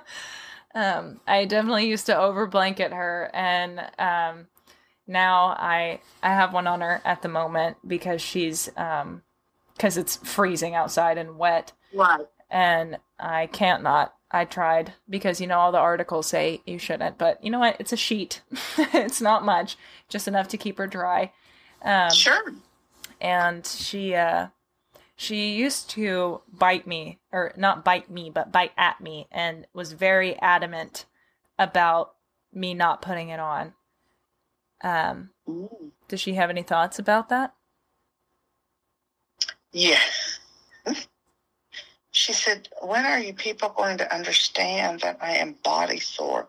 And those things used to hurt me when she was really sore. yeah You've apparently done a lot with her yeah because she's not as body sore as she used to be. mm-hmm Yeah. um okay uh does she have any questions for me anything to ask Let me see. okay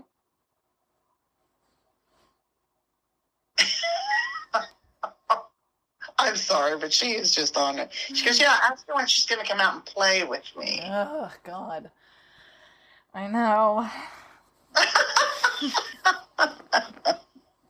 Oh, my goodness, my goodness, my goodness. I know that is definitely Zoe, and uh, make me feel bad.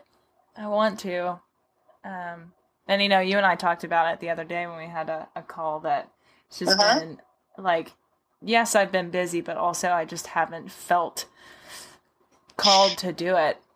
Um, hmm so I don't know. I would like to. Okay. Um, is there anything else? I tell, here's what I told her. I said, Look, Jill's going to come and see you since the weather warms up a little bit. Okay, And she's okay with that. No, we're good.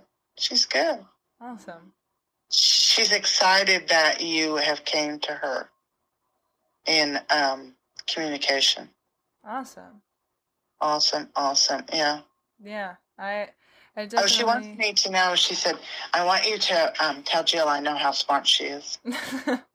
well, tell her I know how smart she is. Okay. she is probably, if not absolutely, the most brilliant horse I've ever worked with, and the most gorgeous. So you know that doesn't hurt. Absolutely does not hurt. Wow, that's awesome. yeah. Well, all right. If that She's very comfortable, very happy. Yeah. Good. Yeah. I, I I'd like to know that she trusts me and enjoys what we do and that I'm on the right track with her and not doing something that doesn't feel great and I'm like itching to hear what you have to say about um everything else. No, you are on the right track with her, and um, she just, um, yeah. Well, we'll get to that. Okay. She just, um, and she's thankful Okay. that you understand her. Yeah. Well, I'm glad. I'm glad I do. Um, Yeah. Her past owner took care of her. She says, Mm hmm but she didn't understand her like you do. I think that's fair. You know, she understood her, but not like you understand her. Yeah. Um, well, all right. I think we can swap up ponies here. Okay. So the next one is Miss Lex. Miss Lex. Mm-hmm. Her name is Lex or Lexi, but I prefer Oh. Lex. I don't know. What is her preference?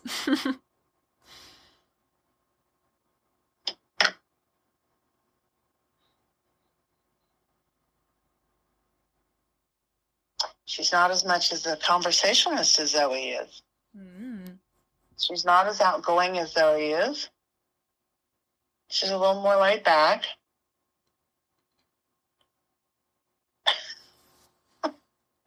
She wants to know why we're bothering her. it's it is late.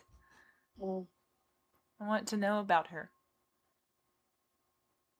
Well, she's a little snippy compared to Zoe. Interesting. She goes, Well, what do you want to know? I don't know. We'll, we'll ask. what does she think about me?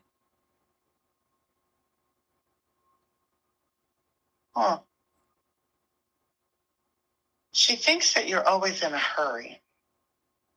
Okay, fair. Listen now, Jill, this horse is laid back compared to Zoe. Mm-hmm. So her energy levels are much different than Zoe's. And so everything that you do with her, it almost disgusts her a little bit because you're always in a hurry. Interesting. I But that's, your, definitely. but that's your energy. Understand that. That Mhm. might not be your movement, Hmm. but that's your energy. When you approach her to do things, she's really a slow. She. Do you know when her birthday is? Uh, March. March, April. Just what I thought. Yeah. Um, she is. Uh, I've always read her as more um unsure and nervous, more so than chill. No, she's chilled. You might read her that way, but her energy is she's kind of she's laid back inside. And she said, so I'm asking, I said, now Jill reads you like that. Why why is that? And she goes, because everybody wants me to be like that. She said, I'm highly she's sensitive, um, emotionally sensitive Mm. Yeah. emotionally uh, sensitive. So when I say that, it's like um, she can get her feelings hurt real easy. Yeah. Yeah. And so she, you know, being laid back is what she wants. And that's who she really is. But no one's allowing her to be that. So Yeah. she stays on the muscle, She does what? stays on the muscle, kind of up, or like you all call it, nervous. Oh, okay. Interesting. She's not really getting to be what she needs to be. Well, that is encouraging because I would like for her to be who she is. And, you know, obviously, I would like for her to be calm and quiet, um, especially if that's her nature. It is her nature. hmm Okay. Well, how do I help her embrace Okay, that? she's showing me. she says that you need to connect with her. Okay. She's showing me to just take your hand and go from her withers very quietly, very softly, and and she said, just just have her come to me like an ocean wave that's barely moving.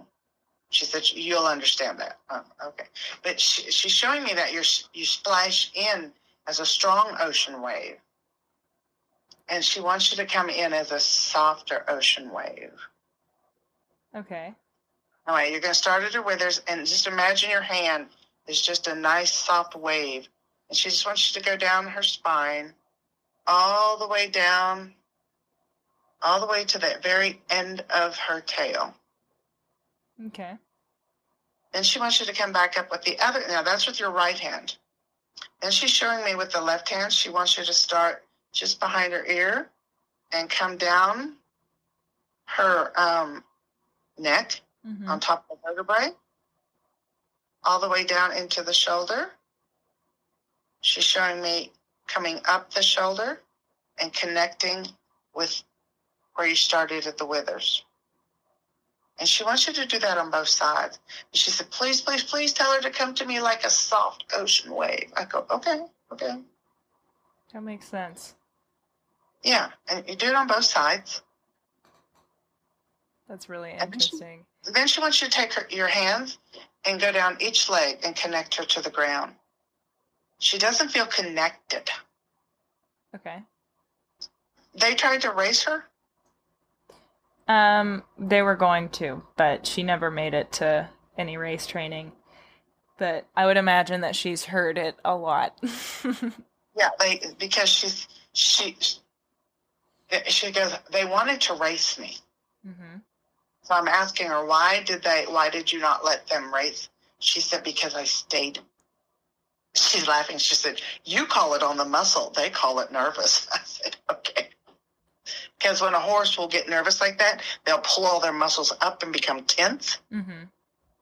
on the muscle. That sounds more like Zoe than Lex. Kind of Um, like if you're you're doing a collection or something. Um, yeah. Uh, she goes. She didn't want to race. Yeah. Well, we didn't race her because she's um she was too little uh when it Yeah. was time to go to training. But She said, "You know, they broke me out too young." She's immature. she is actually not broke to ride. Yeah, she's immature mentally. Yeah. Um we Well, that doesn't mean that she was. I. She's th- when she said that. That didn't mean she broke to ride. When they said they broke her out, when they broke her out, I mean she was showing me that they were breaking her out, trying, thinking about getting her ready or trying to get her ready for race training, Mm, and it, and it, she just it was. It's almost like she's showing me she she just couldn't get her mind settled. It was just like bam, bam, bam, bam, bam. Yeah, and that's that's what I tend to see from her is more just struggling to settle. Yeah, She- but that's not her immaturity is part of it. Yeah. She's too young. She she is young. um, Yeah. and it's actually going to be up to me to take her and get her started under saddle. So I wanted to ask her what she thinks about that. Is she open to having a rider? Not yet. Not yet. Well, Mm. good thing I've been She procrastinating. a lot of groundwork. Yes, that that is the plan. She can rest Yeah. easy on that fact. I'm Okay, I'm definitely going to tell her that. okay.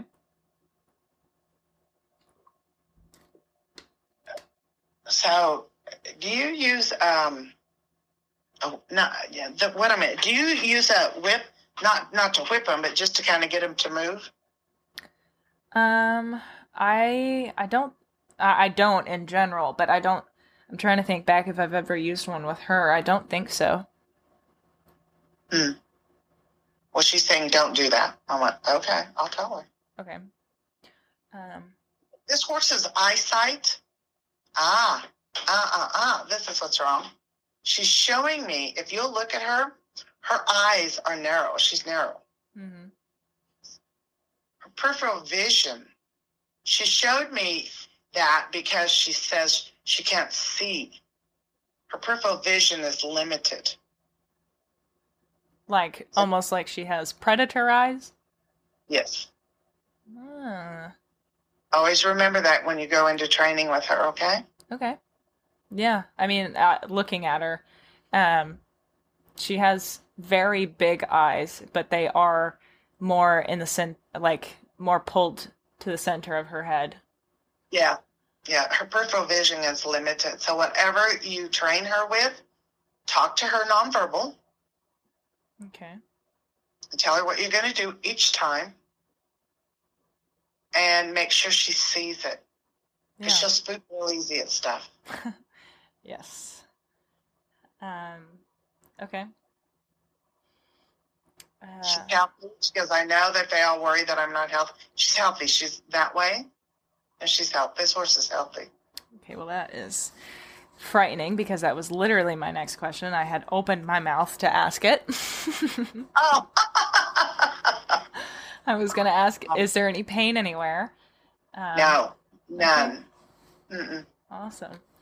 Um. She feels good. Um, she likes the connection with you, but she said, Would you please tell her to slow down? Okay. I can do that. I, I definitely, um, you know, I told you on our um, last call before the podcast that um, I do tend to be very go, go, go, a million tabs open in my brain at all times. And uh, the, the horses uh, are generally not very receptive to that. Yeah, I have to have to work very hard to get me to settle. Oh, you tickle me. Yeah. Oh, I was also gonna say you're talking about the um the wave situation with um touching her like that, and I was trying to think why she would know that, and um it's crazy because are you? I'm sure you are. Uh, the Masterson method.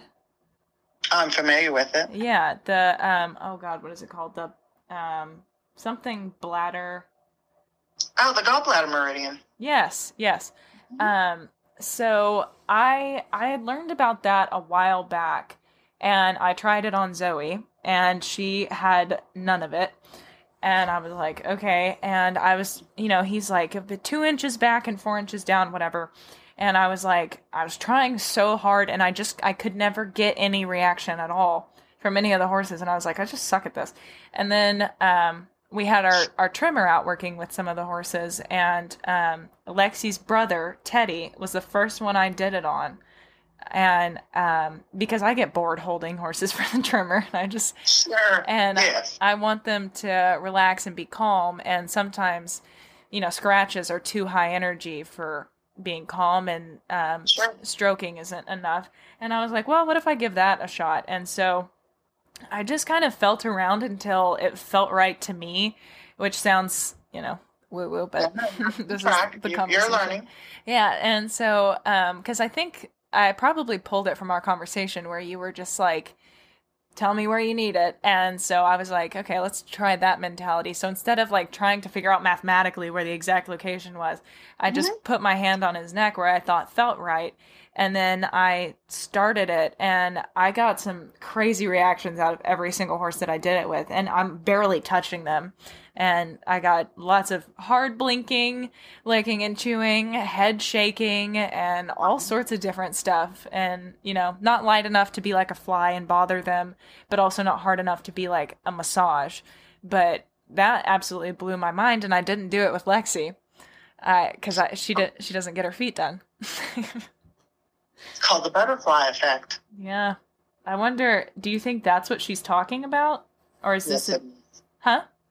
yes. See, it's, Jill, when because of, the, of your energy is high, Mhm. you you that's a lot for a horse. yes. I mean, it just is. Uh-huh. So when you went in there with that full energy at first and they didn't get anything, then you backed off with a lighter energy. They were like, oh, this is it. But you allowed your own physical being to connect with your spiritual being in asking, okay, and trusting. yeah. And it. That's absolutely what it felt like. Yes. Um, you know, I probably wouldn't phrase it as spiritual being, but I definitely asked. So I don't know who I'm asking, but I was more like, I don't know Well, where your, it needs your, to your go. Intuition, for the lack of better words. Yeah. yeah. Okay. You're asking your intuition because we all have six senses, Mm-hmm. know? Good movie And- too. Yeah. Um. Okay. Cool. Um. So, is there anything memory or, or experience wise that bothers her? She, nope, I'm good. Okay. Um, does she have anything that she is afraid of that she doesn't like that we do? She said, not now because you told her what was wrong with me. I went, okay. She was afraid of a lot of things because of her vision, Jill. Mm, okay. A lot of times she couldn't see things that you all were doing to her. And so she's showing me she would back off, back sideways from you sometimes Mm-hmm. because she couldn't see what was going on and she needed to see. Interesting. So now I'll tell you what she's afraid of. Needles. Yeah. She um could see 'em. how do I help her with that? Mm, That's a tough one. Does she have any insight? No pun intended. No, I'm telling you. She says, would you like them? I said, well, no, I'm not a needle person myself.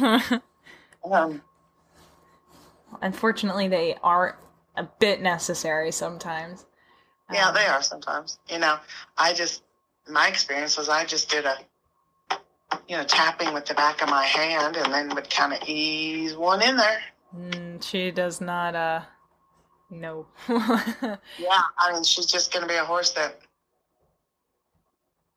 and she doesn't like them. yeah. But what Um, happened was the first one you guys gave her scared her. She says, I believe it. And she said, Nobody told me what they were going to do to me. She says, Do you know how many times that's happened to me? And I go, Nope. Mm-hmm. She goes, Hundreds. Yeah. She... So this is a horse that's very important. You tell her everything you're going to do because she can't see very well on the side because okay. her vision is not good. Yeah, she had joint ill as a a filly, so mm-hmm. she got needled a lot. I bet she did. And um, our vet is not the gentlest, easygoingest, compassionatest individual. So he's a little bit yeehaw, get her done. And uh, he's very rough with them. And now that she's bigger and you cannot be rough with her um, to get the mm-hmm. job done, and that's not my style anyway. But um, I've only been able to give her a shot once because she was colicking. Um, and I gave her uh, an IV needle and she accepted it. And I was very, very happy and very proud. And then uh, when she colicked again, she um, would not accept the needle and we had to give her an oral medication. I don't imagine she'll ever accept them. Well, that's not great. Um, because we, we can find out as time goes on. Yeah, I I'm hoping to sort of do what they do at the zoos um, and have the animals have control over it. So, mm-hmm. and offer her the ability to see it coming, I think would help her based on what you're saying. A bunch. Yeah. Okay. Yeah. Because right now, all she's doing is telling me, I don't like it. I don't like it. I don't like it. Mm-hmm. Well, hopefully I can help her. It really made her mad, she said. Yeah, I bet it did. She said, I can't believe they did that to me. I hate that for her. Well, and see, the thing is, we take them out of what they what they know. Mm-hmm. You know, they were never. I mean, they were wild, and they were wild animals, mm-hmm. and taken and they did all these things for us over the years, and we didn't used to have to give them shots, you know, years ago and stuff because society was different. So now we have to care for them just like us, basically. Mm-hmm. So um, it, they don't always understand the stuff that we do to them. And mm-hmm. we don't even think about non-verbalizing or trying to even, because when, sometimes when we verbalize to horses like her, um, or Zoe mostly, um, it's loud in their ears. Yeah. That makes so sense. a lot of times I tell people just use nonverbal communication. They understand that. Interesting. Mm-hmm. Noted. Because um, I have a strong voice, and I've had horses tell me, "Could you just like tone it down?" Yeah, I feel like a few horses have been trying to say that to me for quite some time. um. Okay. Well, what does she really enjoy doing? She said nothing. As in, she doesn't know, um, or she just she really likes doing. She said, "I know what they want me to do, but um, I'm not going to do that." What does she think we want her to do? She thinks that you want her to run fast. Oh, well, I don't want her to run fast at all. I'd like to um, see if she would enjoy jumping at some point. Well, she was showing me jumping a while ago, and I thought, well, I'll wait and see. Because you'd asked that question a little bit earlier, what, you know, what maybe she'd like to do. Yeah. Uh, I mean, I I would like to see if that would be something she'd be open to. Um, you know, I mean, I guess it's hard. I mean, I I would assume she's seen me or Sunny riding other horses and jumping them, but um, I don't know. I don't know that she's ever done it, um, because yeah. she's not she's not been started under saddle. How old is she? Three. Yeah. Yeah. Dead on, coming four year old. Yeah. I'll be getting a saddle on her pretty quick, but that's my personal opinion. no, I mean, I I'm not in a rush about it. Um, I want to take it slow and um, do it systematically. Um, well, that's true, but I mean, she's getting old enough now that you could easily you you put a blanket or anything on her. Mm-mm.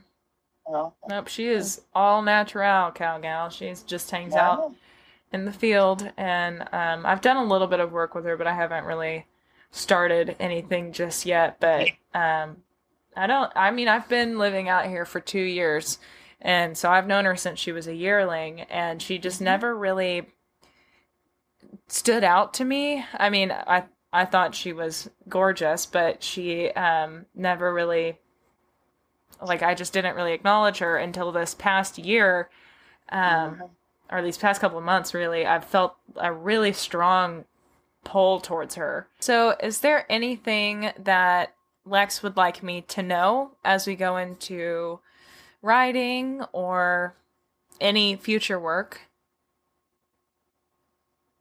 The only thing she wants you to know is to take your time. Okay. Alrighty. Well, I feel like that probably wraps her up. Oh wait, okay, I do have one question. Does she like her name or does she have a different Oh. name? Um, yeah, no, she likes her name. Yeah. Okay. Cool beans. So we can move on to pony number three. Okay. Okay, so her name is Azula. Okay. What does she have to say? Well, she's rather um studious. Mhm. I said, "Hello, Azula," and she she goes, "Well, hello." I asked her, "So what do I need to tell Jill?" And she goes, "What are you talking about?" I said, "Is there anything I need to tell her about how you're feeling?" She goes, "No, not really, not offhand." yeah. She's she's studious. Okay. She goes, "Well, hello." Yeah. I believe it. Um, yeah. Does she have a um a best friend?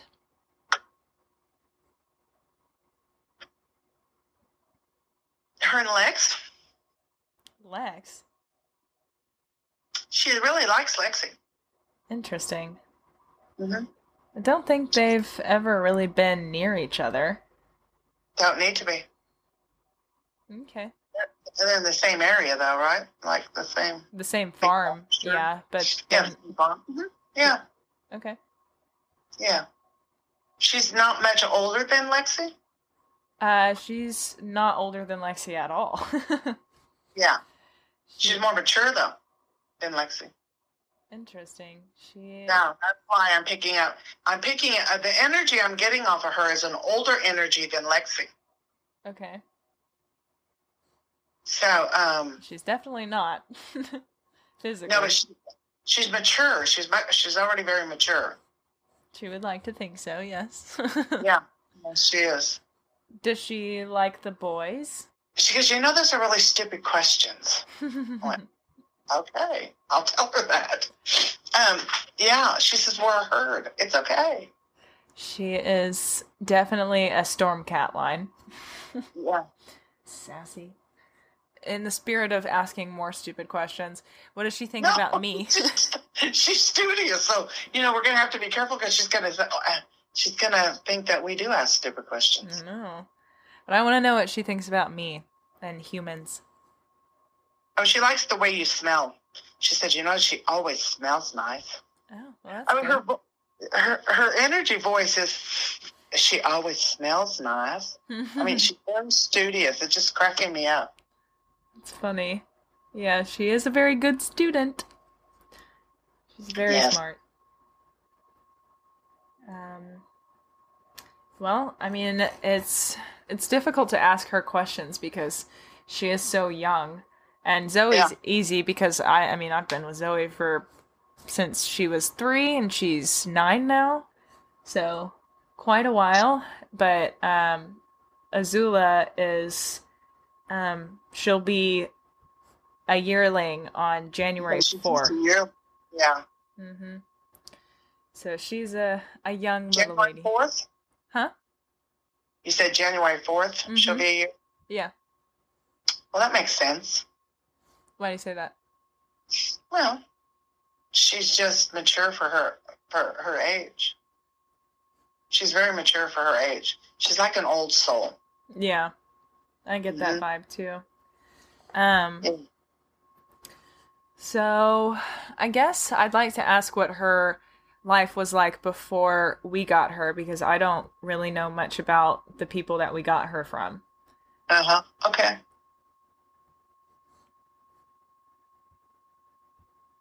It, it was fine. She's not showing me anything that was out of the way, other than she was weaned too young. Well, that's interesting because she's not weaned currently. Oh, okay. um, we did take her from that place though with her mom. They both. Okay. Well, maybe that's what she's talking about. I don't know. She um. You haven't had her very long. Uh, we got her this summer. Yeah. and her mom and her dam is ours now. Um, Oh, okay. so we own them both. But you have- But she hasn't been weaned off of her mother. Uh, we Um, we started fence line weaning. Um, Mm.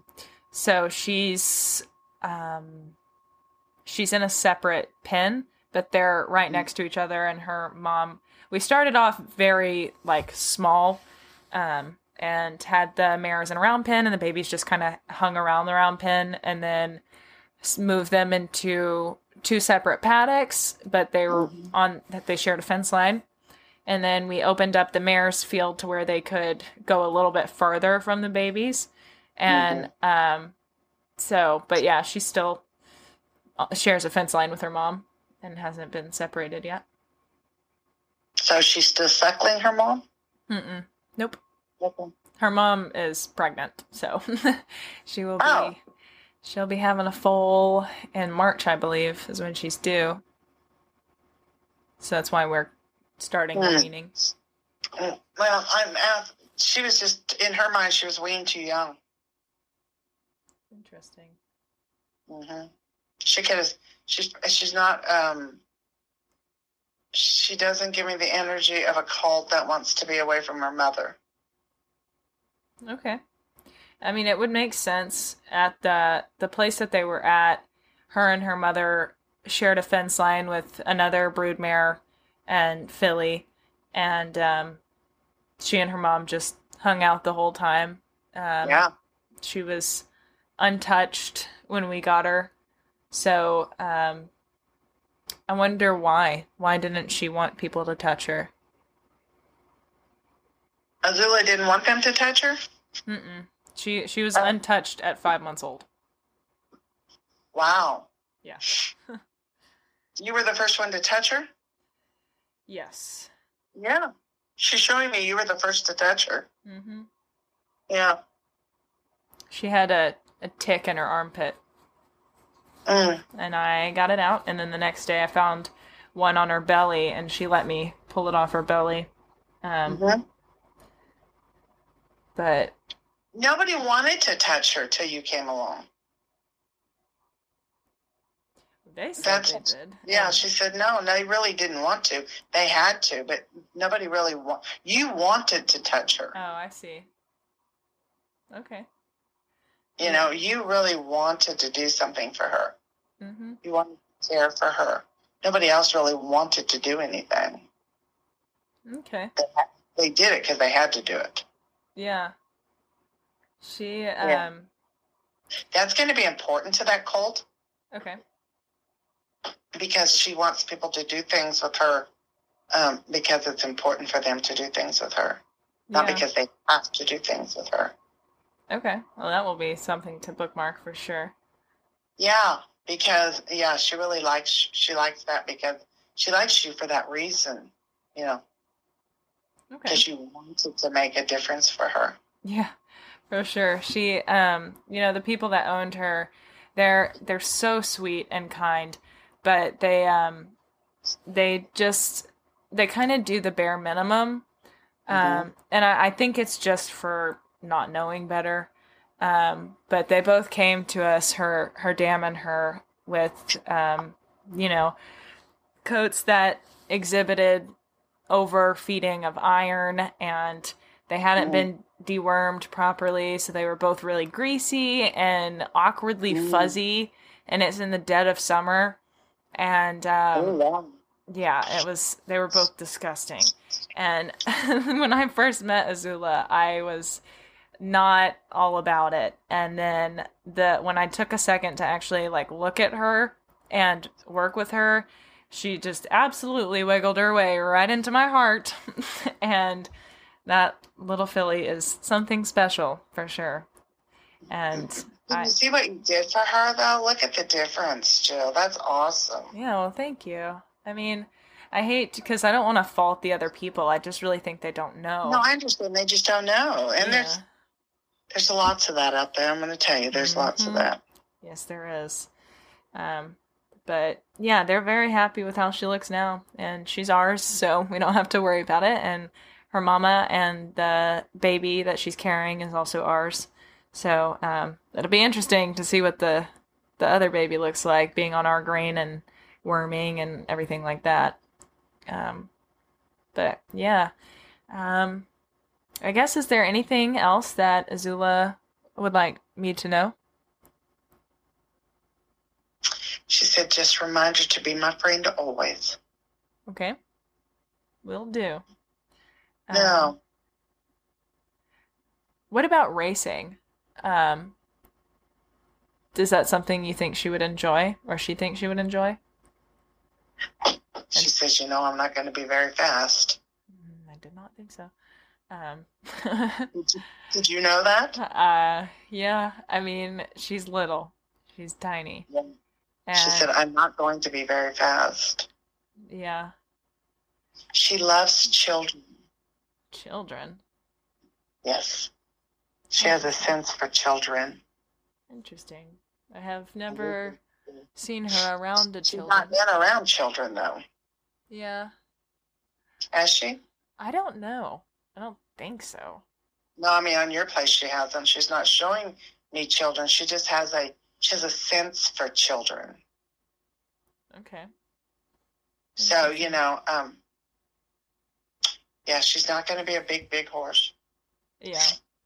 Hmm I did not think so. She is quite small. Yeah, um, she would like a child. She she wants to be a young person's horse. She doesn't care about racing. Okay. She said, "I'm not going to run very fast." Interesting. I'm hesitant to find her a young person though, because that does typically involve a line of rehoming and rehoming and rehoming. Oh yeah, no, no, no, no, no. Uh, Um, um, you probably you need to go ahead and train her. Mm-hmm. You know, in whatever.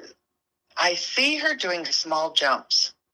Okay. okay, with a young person, not like you know, like a teenager type person, okay. Okay.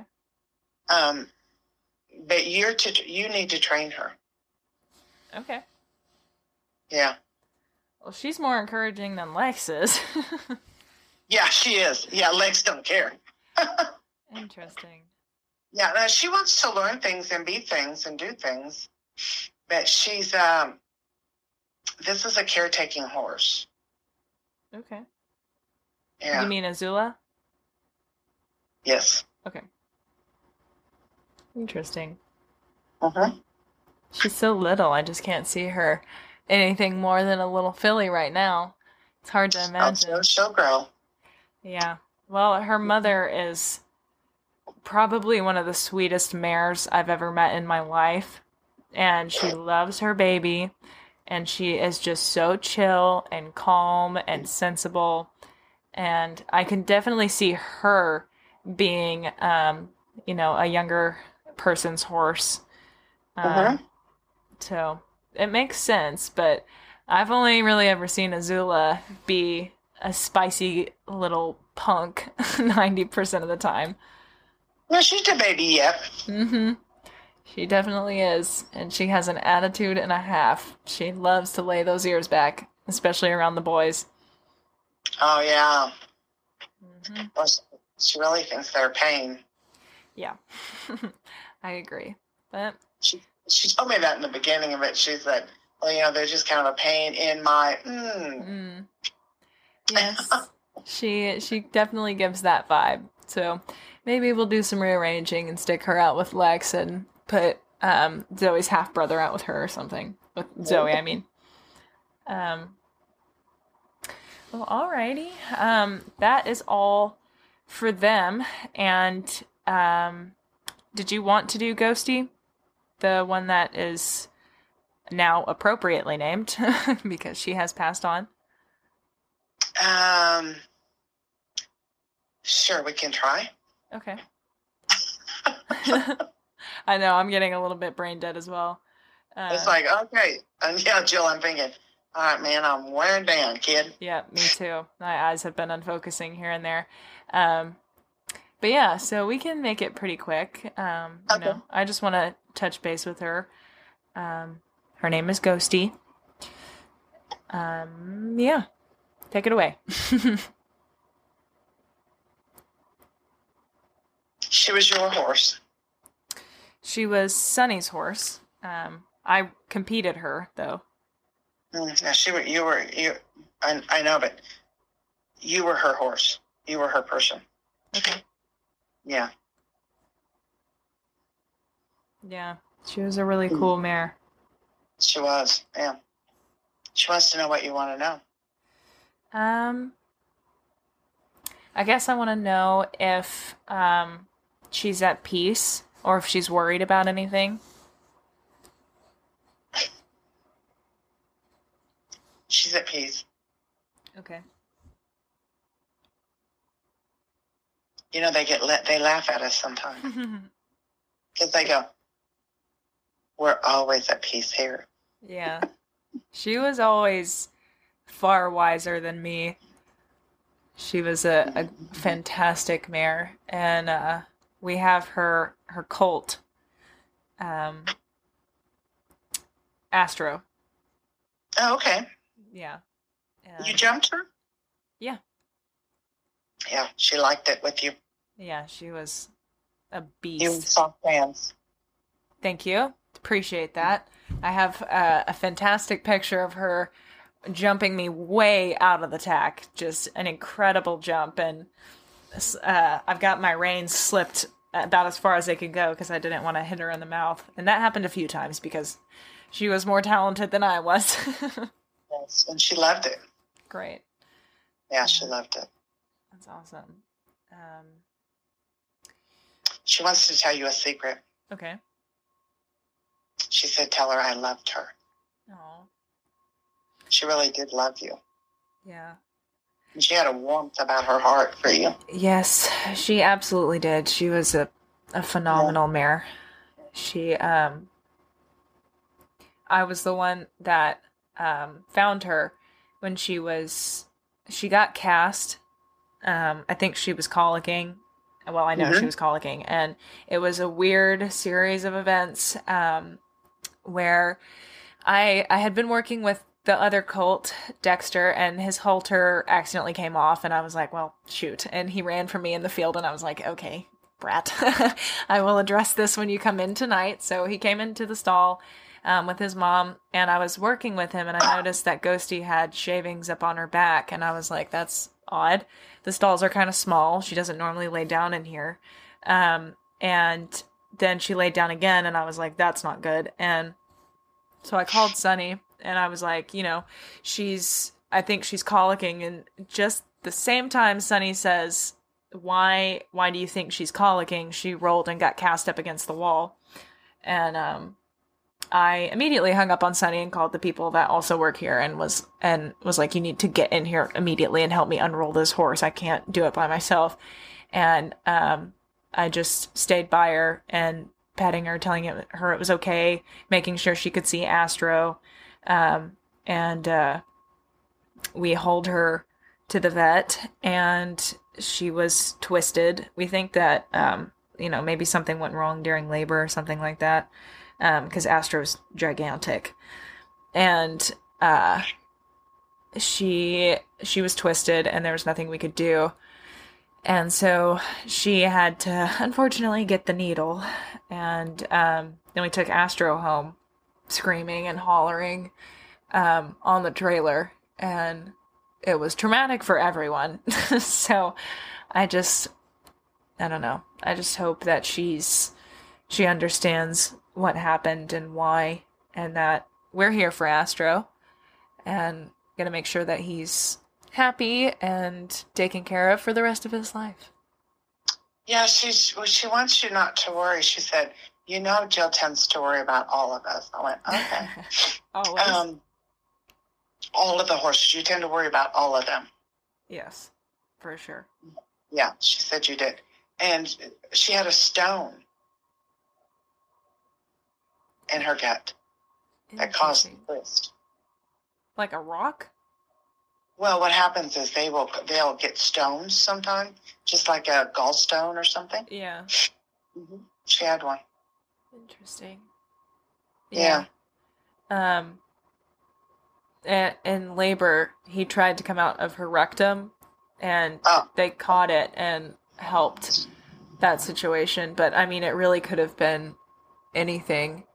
It just um it sucked, but my my biggest thing was I was just glad that I was it was just a random day and I had no reason. I didn't normally work with the babies at night like that and I just happened to be in the right place at the right time that I caught it just as it happened. Like I watched her roll against the wall so she didn't have to suffer stuck upside down all night. Oh, God. Yeah. And I just was if it had to happen, I was glad it happened like that. So I could Right. could help her. Yeah, because she she wants to remind. She said, "Make sure that you know she didn't suffer." Okay. Well, that's good. Yeah, you're you being there created her from not suffering. I'm glad because it mm-hmm. I suffered. I hated that. It sucked. Ugh. But I mean, like I said, I'm glad if it had to happen that that's the way it did because everything went smoothly and there was no major issue. But I just wanted to make sure that she knows that her baby is okay and um, the nurse mare took fantastic care of him. And Awesome. so he's he is the most resilient little foal I've ever met in my life. He doesn't seem to have any stereotypies or issues from her loss. So um, oh, that's awesome. yeah, he's he's brilliant. So yeah. I think I think that's She's- probably it. She's what? Okay. Been a pleasure. Yeah, it absolutely has. Um, and I appreciate you doing so many because we've been talking for two and a half hours. It has been quite a long evening. Yes. yes, I, I warned you. I told you it was going to be it's long. quite all right. Yeah, and now that we're both like, It's like okay, time to quit. yeah, no. Um, well, I I thoroughly appreciate you doing this, and You're welcome. Thank you. I had a blast. Um, you know, getting to talk to all the different horses. I feel exhausted. I don't know what you've done to me, but This is what happens. yeah, it's it wore me out. Yes, it will. Ugh, goodness. But It's it's. You will sleep well tonight. yes, I sure hope so. I need it.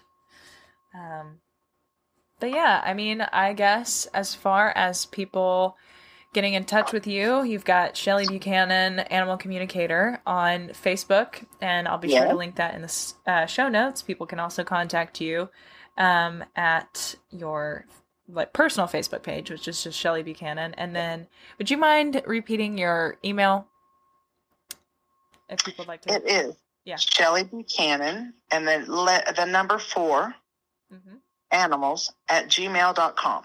Yes, and Shelly is is S H E L L E Y. yes, almost beat you.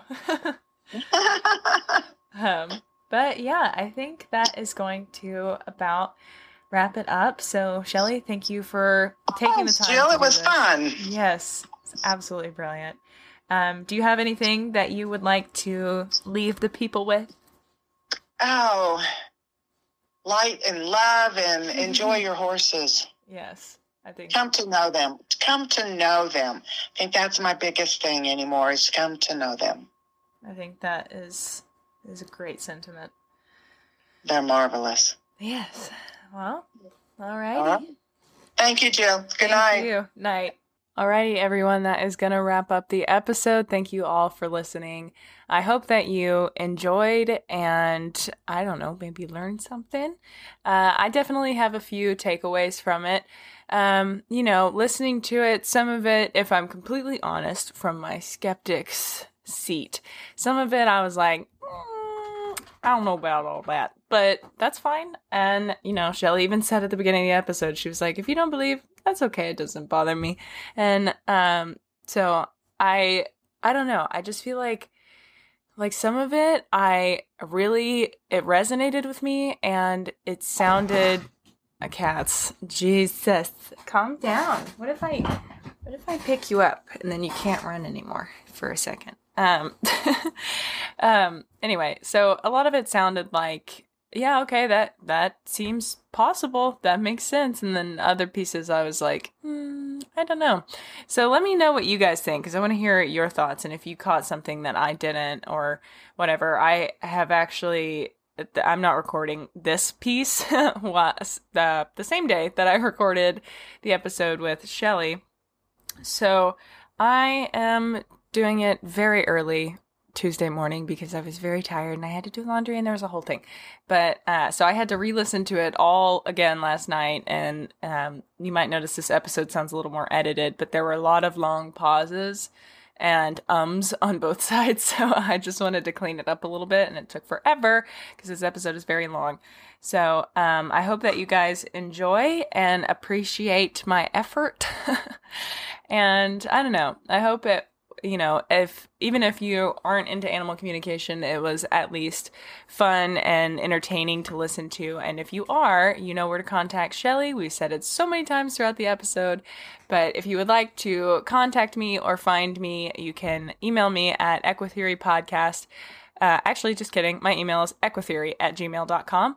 But you can do that. But if you have a question that you'd like answered on the podcast or a question about training your horses, please join our Patreon because that is where I will be able to answer you. And also, you can follow us on Facebook, Instagram, um, at Equitheory. Also, you can listen to the podcast on YouTube, and you can follow me and the ponies at Jet Equitheory on Facebook, Instagram, YouTube, and Twitter. And that is going to make us all the way done. okay, so I will catch you guys next Tuesday for the last episode that we'll be doing in 2020. Have a happy holiday season, everyone. I hope that you're all well and staying healthy, and um, you know you're enjoying your holidays with your family or your cats or what have you. I'll be having Christmas Eve with my family, and I'll be spending Christmas Day with my cats. So, and probably the ponies. Um, but TBH, that's kind of how I prefer it anyway, so it's fine. but I hope that you guys, uh, you know, just stay healthy and safe. And, you know, sometimes the holidays are really good parts of the year and sometimes they're the roughest. So I hope that no matter what situation you're in, you are able to just take a couple deep breaths and, you know, I don't know, remember sounds like the wrong word, but for lack of a better word, remember, know, feel how worth it you are, and that no matter what is happening, there is always a light at the end of the tunnel and things get better. So I, I hope that the holiday season isn't too rough because I know this year is making everything odd. So without further ado, without further ado, Chair, do you have anything to say? That was very insightful. I should have just saved what I was going to say and just let the chair do it. anyway, thank you guys. Sorry, I had to burp. I've ruined this outro. Have a happy holiday season, everyone, and take care of yourselves. I will catch you guys next Tuesday. Bye.